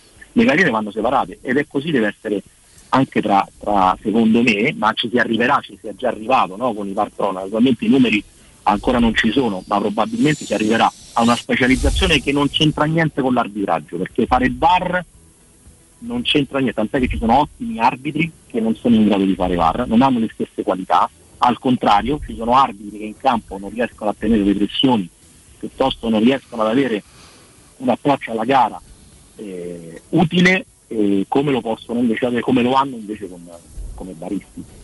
Okay. Claudio, noi staremmo per salutarti, però io ti volevo chiedere una piccola cortesia, se puoi, perché vorremmo spendere qualche minuto sul tuo libro L'uomo nero, le verità di un arbitro scomodo, però non so se ci puoi attendere, avremo prima un, una piccola esigenza pubblicitaria, qualche minuto. Sì, sì, sono, sono qui, sono qui. Benissimo, Bene, grazie, grazie. Allora diamo in pausa e poi torniamo a parlare con Claudio Cavillucci tra pochissimo.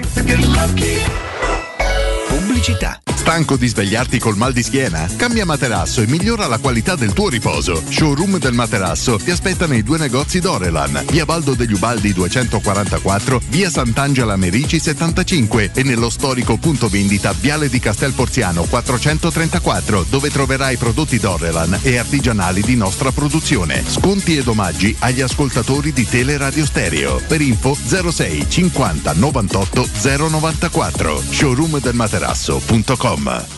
Nel centro di Ostia, in una zona commerciale ad alta percorrenza, la società SIPA dispone di negozi di varie metrature, locali liberi e disponibili da subito, adatti a qualsiasi tipo di attività, in una posizione privilegiata e centrale. La zona signorile, la collocazione commerciale e gli ampi parcheggi nei pressi rendono questo immobile un ottimo investimento. Per qualsiasi informazione rivolgetevi al tre quattro cinque sette uno tre cinque quattro zero sette e visitate il sito vu vu vu punto keycult punto com.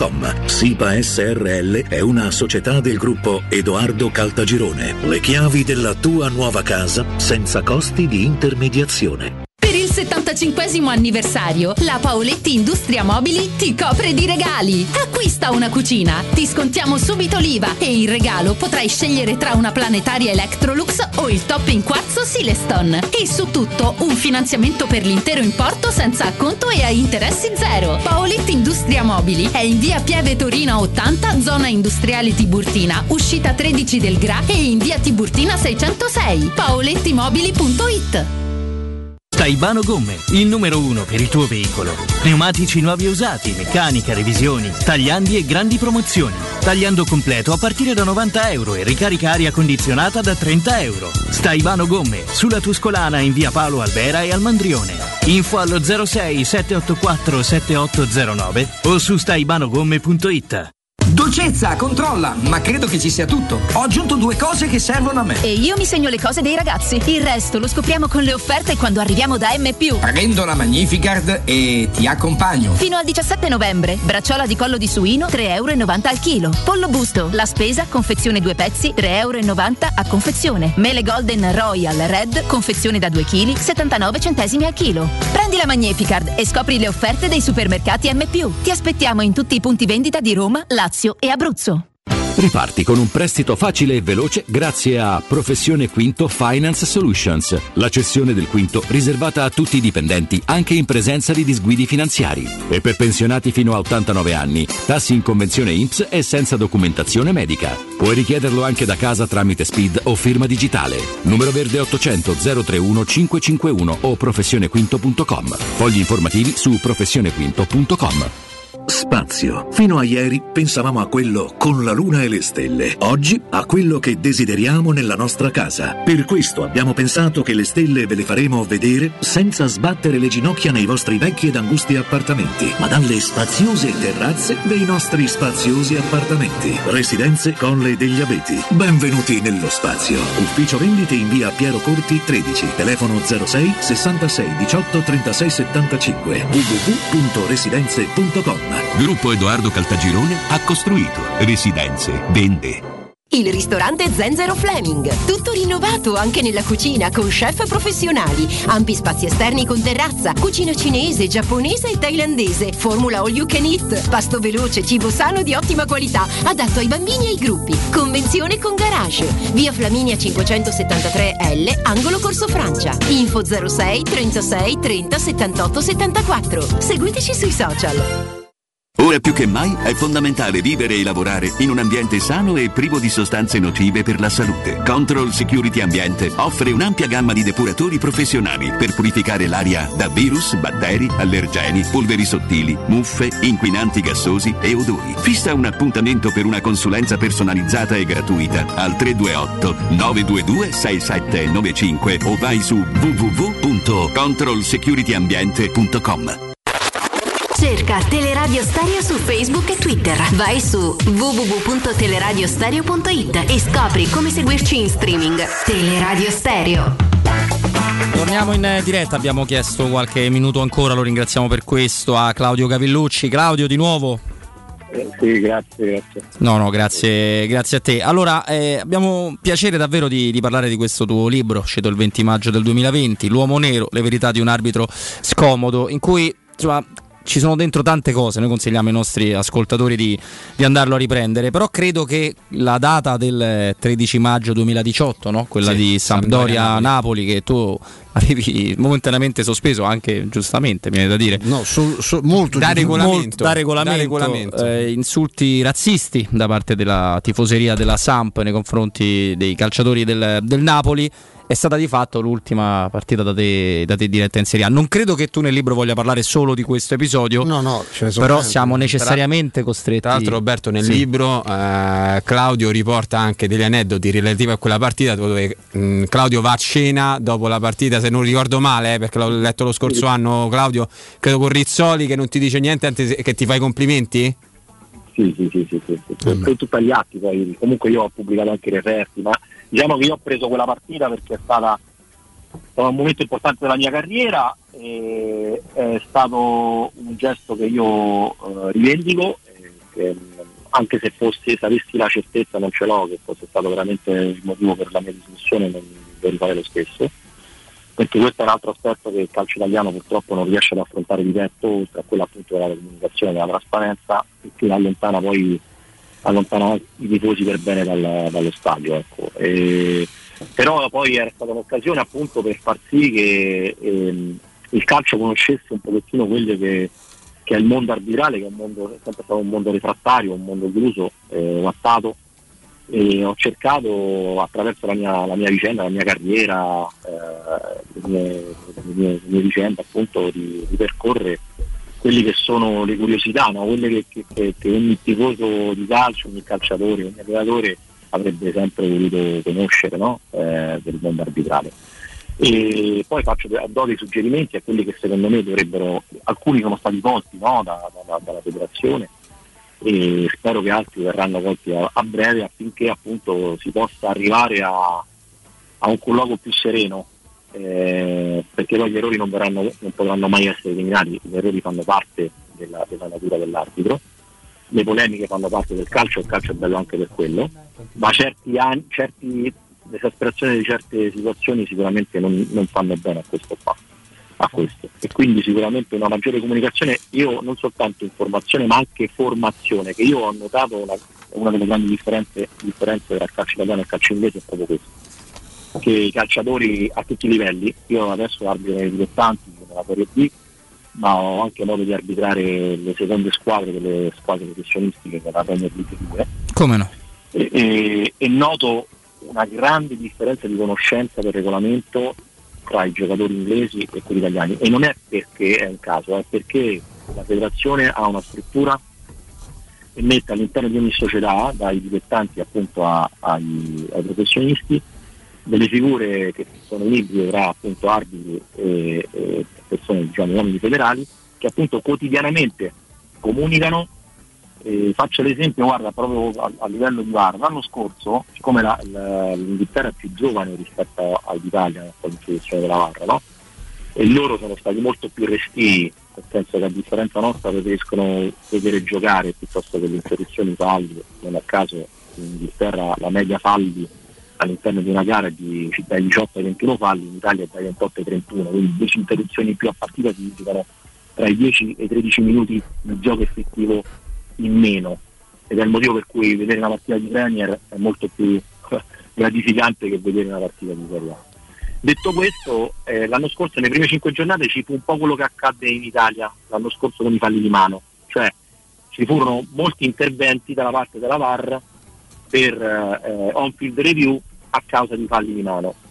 Dopo cinque giornate all'unanimità, o quasi, le società, quindi senza andare a, chied- a dire a me mi hanno penalizzato, a lui sì, a me no, all'unanimità hanno chiesto appunto che non ci fosse un'interpretazione così restrittiva, perché poi il regolamento va interpretato, andava interpretato, che questa cosa non, ha, non era consona, consistency, come dicono loro, con il, con il gioco del calcio, perché vedere un difensore che difende con le mani dietro alla schiena è una cosa che non si può vedere, non, non, non è calcio quello. È vero. Ed è stato così che da quel momento in poi, quindi in collaborazione, non in, in, in contrasto con il mondo arbitrale, si è deciso di alzare l'asticella, okay, che poi ha portato a, a quest'anno addirittura alla modifica del regolamento da parte dell'I F A B, in cui la federazione inglese naturalmente è presente.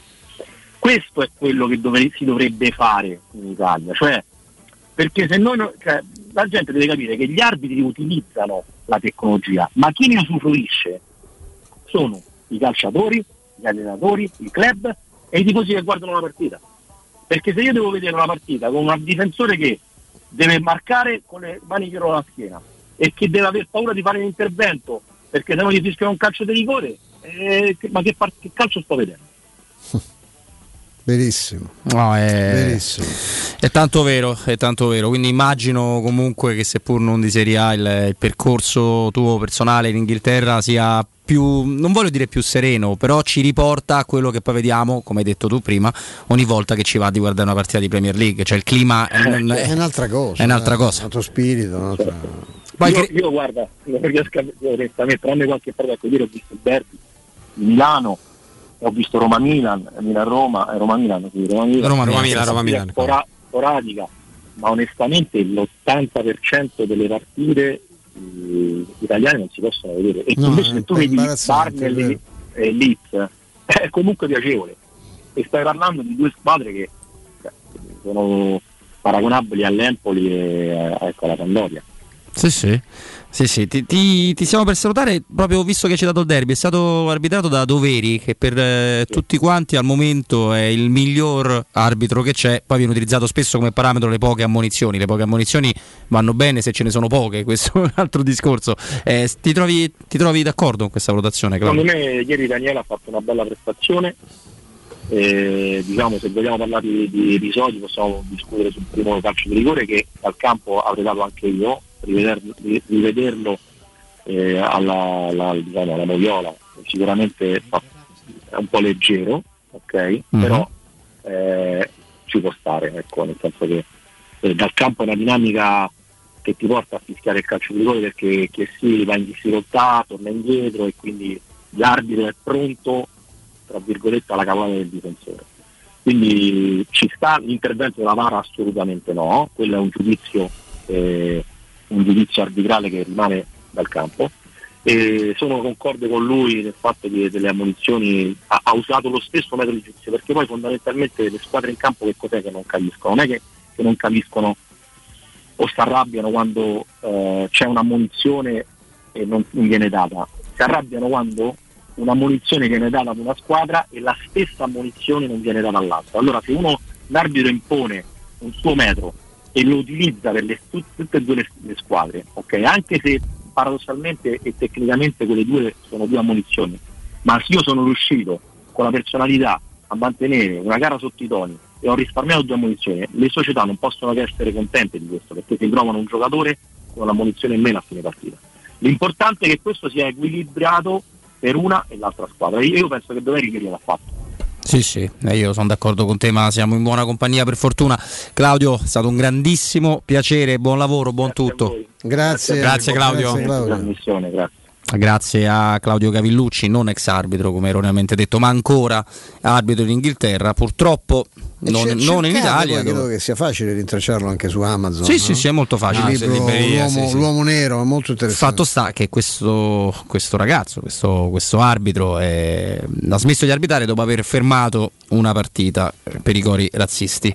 Quello stesso concetto di cui ci puliamo tanto la bocca, per cui una volta si chiude una curva, una volta un'altra sì, un'altra, un'altra no. Il calcio dei Gravina è esattamente questo, cioè da, iniziare solo di facciata, cioè c'è lo sca- uno scandalo come quello che anche recentissimo di cui abbiamo parlato sulle le plusvalenze, e, andate per leggere le dichiarazioni di Gravina, presidente n- numero uno della Federcalcio, che dice sì, sì abbiamo faremo detto. Una cosa formale, faremo un controllo, ma non è che abbiamo i carabinieri, eh, va bene così. Del razzismo bisogna riempire la bocca dicendo che ci sono, no? Che ci vuole tolleranza, che ci vuole accoglienza, che ci vuole. E poi in realtà non frega niente a nessuno, perché tanto avete sdoganato, avete, avete sdoganato tutto. Questo è, il paese ormai è così, ma ancora parliamo dei bianchi, dei neri, ne parliamo sì, perché i neri vengono, vengono massacrati dappertutto, però è, è, è tutto buono, questo è il paese del tutto buono, basta, basta la facciata, una bella verniciata e poi tutta la monnezza sotto al tappeto, tanto così non la vede nessuno, ma lì resta però. Sì, ma il bello, eh? ti ripeto, è che lui becca i complimenti la sera da Rizzoli, da Rizzoli sì. capo degli arbitri, certo. Becca i complimenti da Rizzoli, ci va a cena, lui fa i complimenti, padre Rizzoli, e il, il giorno dopo succede padre un macello, Rizzoli, famoso prete, celeberrimo prete, eh? ne, padre Rizzoli. Ci sentiamo quindi di consigliarvi con uh, grande sicurezza che comunque qualcosa in più vi darà il libro L'uomo nero, le verità di un arbitro scomodo, proprio scritto da Claudio Cavillucci. Flavio, mh, ti coinvolgo in questi pochi minuti che ci mancano, che ci separano dalla fine della stagione, su dei dati che noi abbiamo dato nel corso della fine della stagione, magari dalla fine della trasmissione. Io non ho dubbio che per me, capito? Eh. Eh, ma tanto, no, m- tanto meglio non... ma piantala te con sta cosa ancora. Eh dai, so. Per favore. No, eh, abbiamo dato i dati che raccontano che la Roma è la squadra che tira più in porta di tutti, stiamo che sentendo. Prende più corner di tutti, che è la seconda per cross realizzati, e però è undicesima per, per le parate colpite, del portiere, prima, sì. prima per pali colpite, bravissimo Stefano. A me questi dati mi fanno pensare una sola cosa e mi fanno forse capire ancora un po' di più, ma già l'avevo capito, di perché Mourinho parla sempre di qualità, perché se tu crei il triplo degli altri ma segni di meno è che perché probabilmente tu sbagli manca. L'ultimo cross o l'ultimo tiro, l'ultimo tiro porta, sì. E se tu non subisci così tanto ma mai questa differenza fra gol presi e gol fatti è perché dietro si sbaglia troppo, e questo qua lo tu aggiusti, sì, col lavoro a Trigoria un pochino, detto che i piedi in se raddrizzano e se ce l'avano Ivate tira forte e si capisce perché, ti continuerà a tirare quella sorta di stracchino. Sì, poi scusami, no, solo per integrare, anch'io ho commesso un errore come il famoso eh, commissario, no, Pelato, non ho mai usato la brillantina Linetti, non la uso perché non mi serve, e il um, sul due a due rigore, quindi già la buffonata di Aureliano già andata in porto. Sul due a due ci sono altre due occasioni clamorose per la Roma, sì. Non è che la Roma ha smesso di giocare, Mourinho è impazzito, la squadra ha sbandato, la squadra si mangia un gol Carles Perez che è una cosa da, pari a quello di Menaie, ci mette trenta minuti per da inseguirlo proprio e prendere a calci nel sedere, facendo venire da Venezia a Roma che è lunga, e poi c'è il tiro di Abraham che esce due dita in diagonale che incrocia, quello sul due a due succede, però ho letto che la squadra era scon... lo leggo sul Messaggero, sull'autorevole Messaggero leggo che, il giorna... che la squadra era sconvolta dagli errori di... e dal... dai cambiamenti eh, pirotecnici di Mourinho, però due... Due... altre due palle gol ha costruito la Roma, eh? dello... dello scombussolato e, e stordito Mourinho. Flavio, prima di salutarci, Mercato. Hai parlato di un giocatore sul tuo personalissimo profilo Twitter, Benjamin Eriks, eh, giocatore del, dell'Ipsia, classe millenovecentonovantasette, ventiquattro anni, erroneamente avevo scritto ventitré, eh, eh, la, maestra, la maestra delle elementari di matematica, eh, me era morta ventiquattro, da giovane, esattamente, nazionale. E, nazionale tedesco, tra l'altro lui ha vinto la Confederations Cup nel duemiladiciassette con la nazionale maggiore.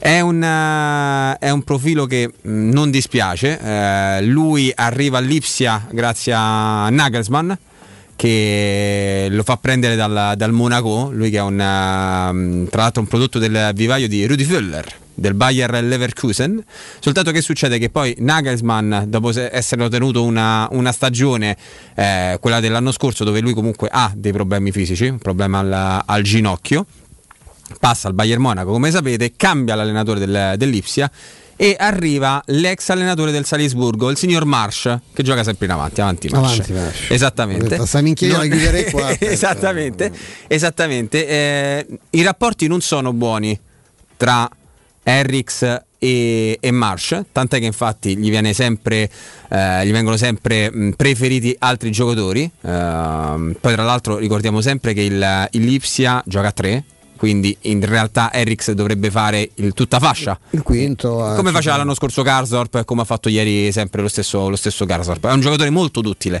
perché può giocare come terzino destro, come centrocampista di, destro, di destra, anche a sinistra e anche come eh, interno di, di centrocampo volendo. È un giocatore che ha chiesto la cessione all'Ipsia per andare a giocare perché lui vuole disputare Qatar duemilaventidue con la nazionale tedesca. Ovviamente se non ha minutaggio con l'Ipsia deve andarsi Beh, a cercare, sì. Bravissimo, e, e strizza l'occhio a Mourinho, strizza l'occhio alla Roma. Ci sono stati contatti tra intermediari vicino alla Roma e la Roma lo staff cerca, del giocatore, un terzino, esattamente, almeno un terzino. E, e lui già ha fatto capire che non, non gli dispiacerebbe per nulla, per nulla eh, andare, venire qui in, in Italia. Eh, la domanda che ho fatto a chi di dovere ieri, sì, ma la Roma non credo che possa andare a prendere un giocatore in maniera definitiva a gennaio, visto che probabilmente gran parte dello sforzo economico sarà per, uh, per il centrocampista centrale che sta chiedendo da tantissimo tempo Mourinho. La risposta è stata: Flavio, quante volte secondo te, anzi vattela a rivedere, quanti, quanti giocatori a gennaio si spostano definitivamente? Molto pochi. No, questo, questo è vero. A me piace anche molto Yugo Siché, che conosco bene. Con, ah, l'hai che, visto?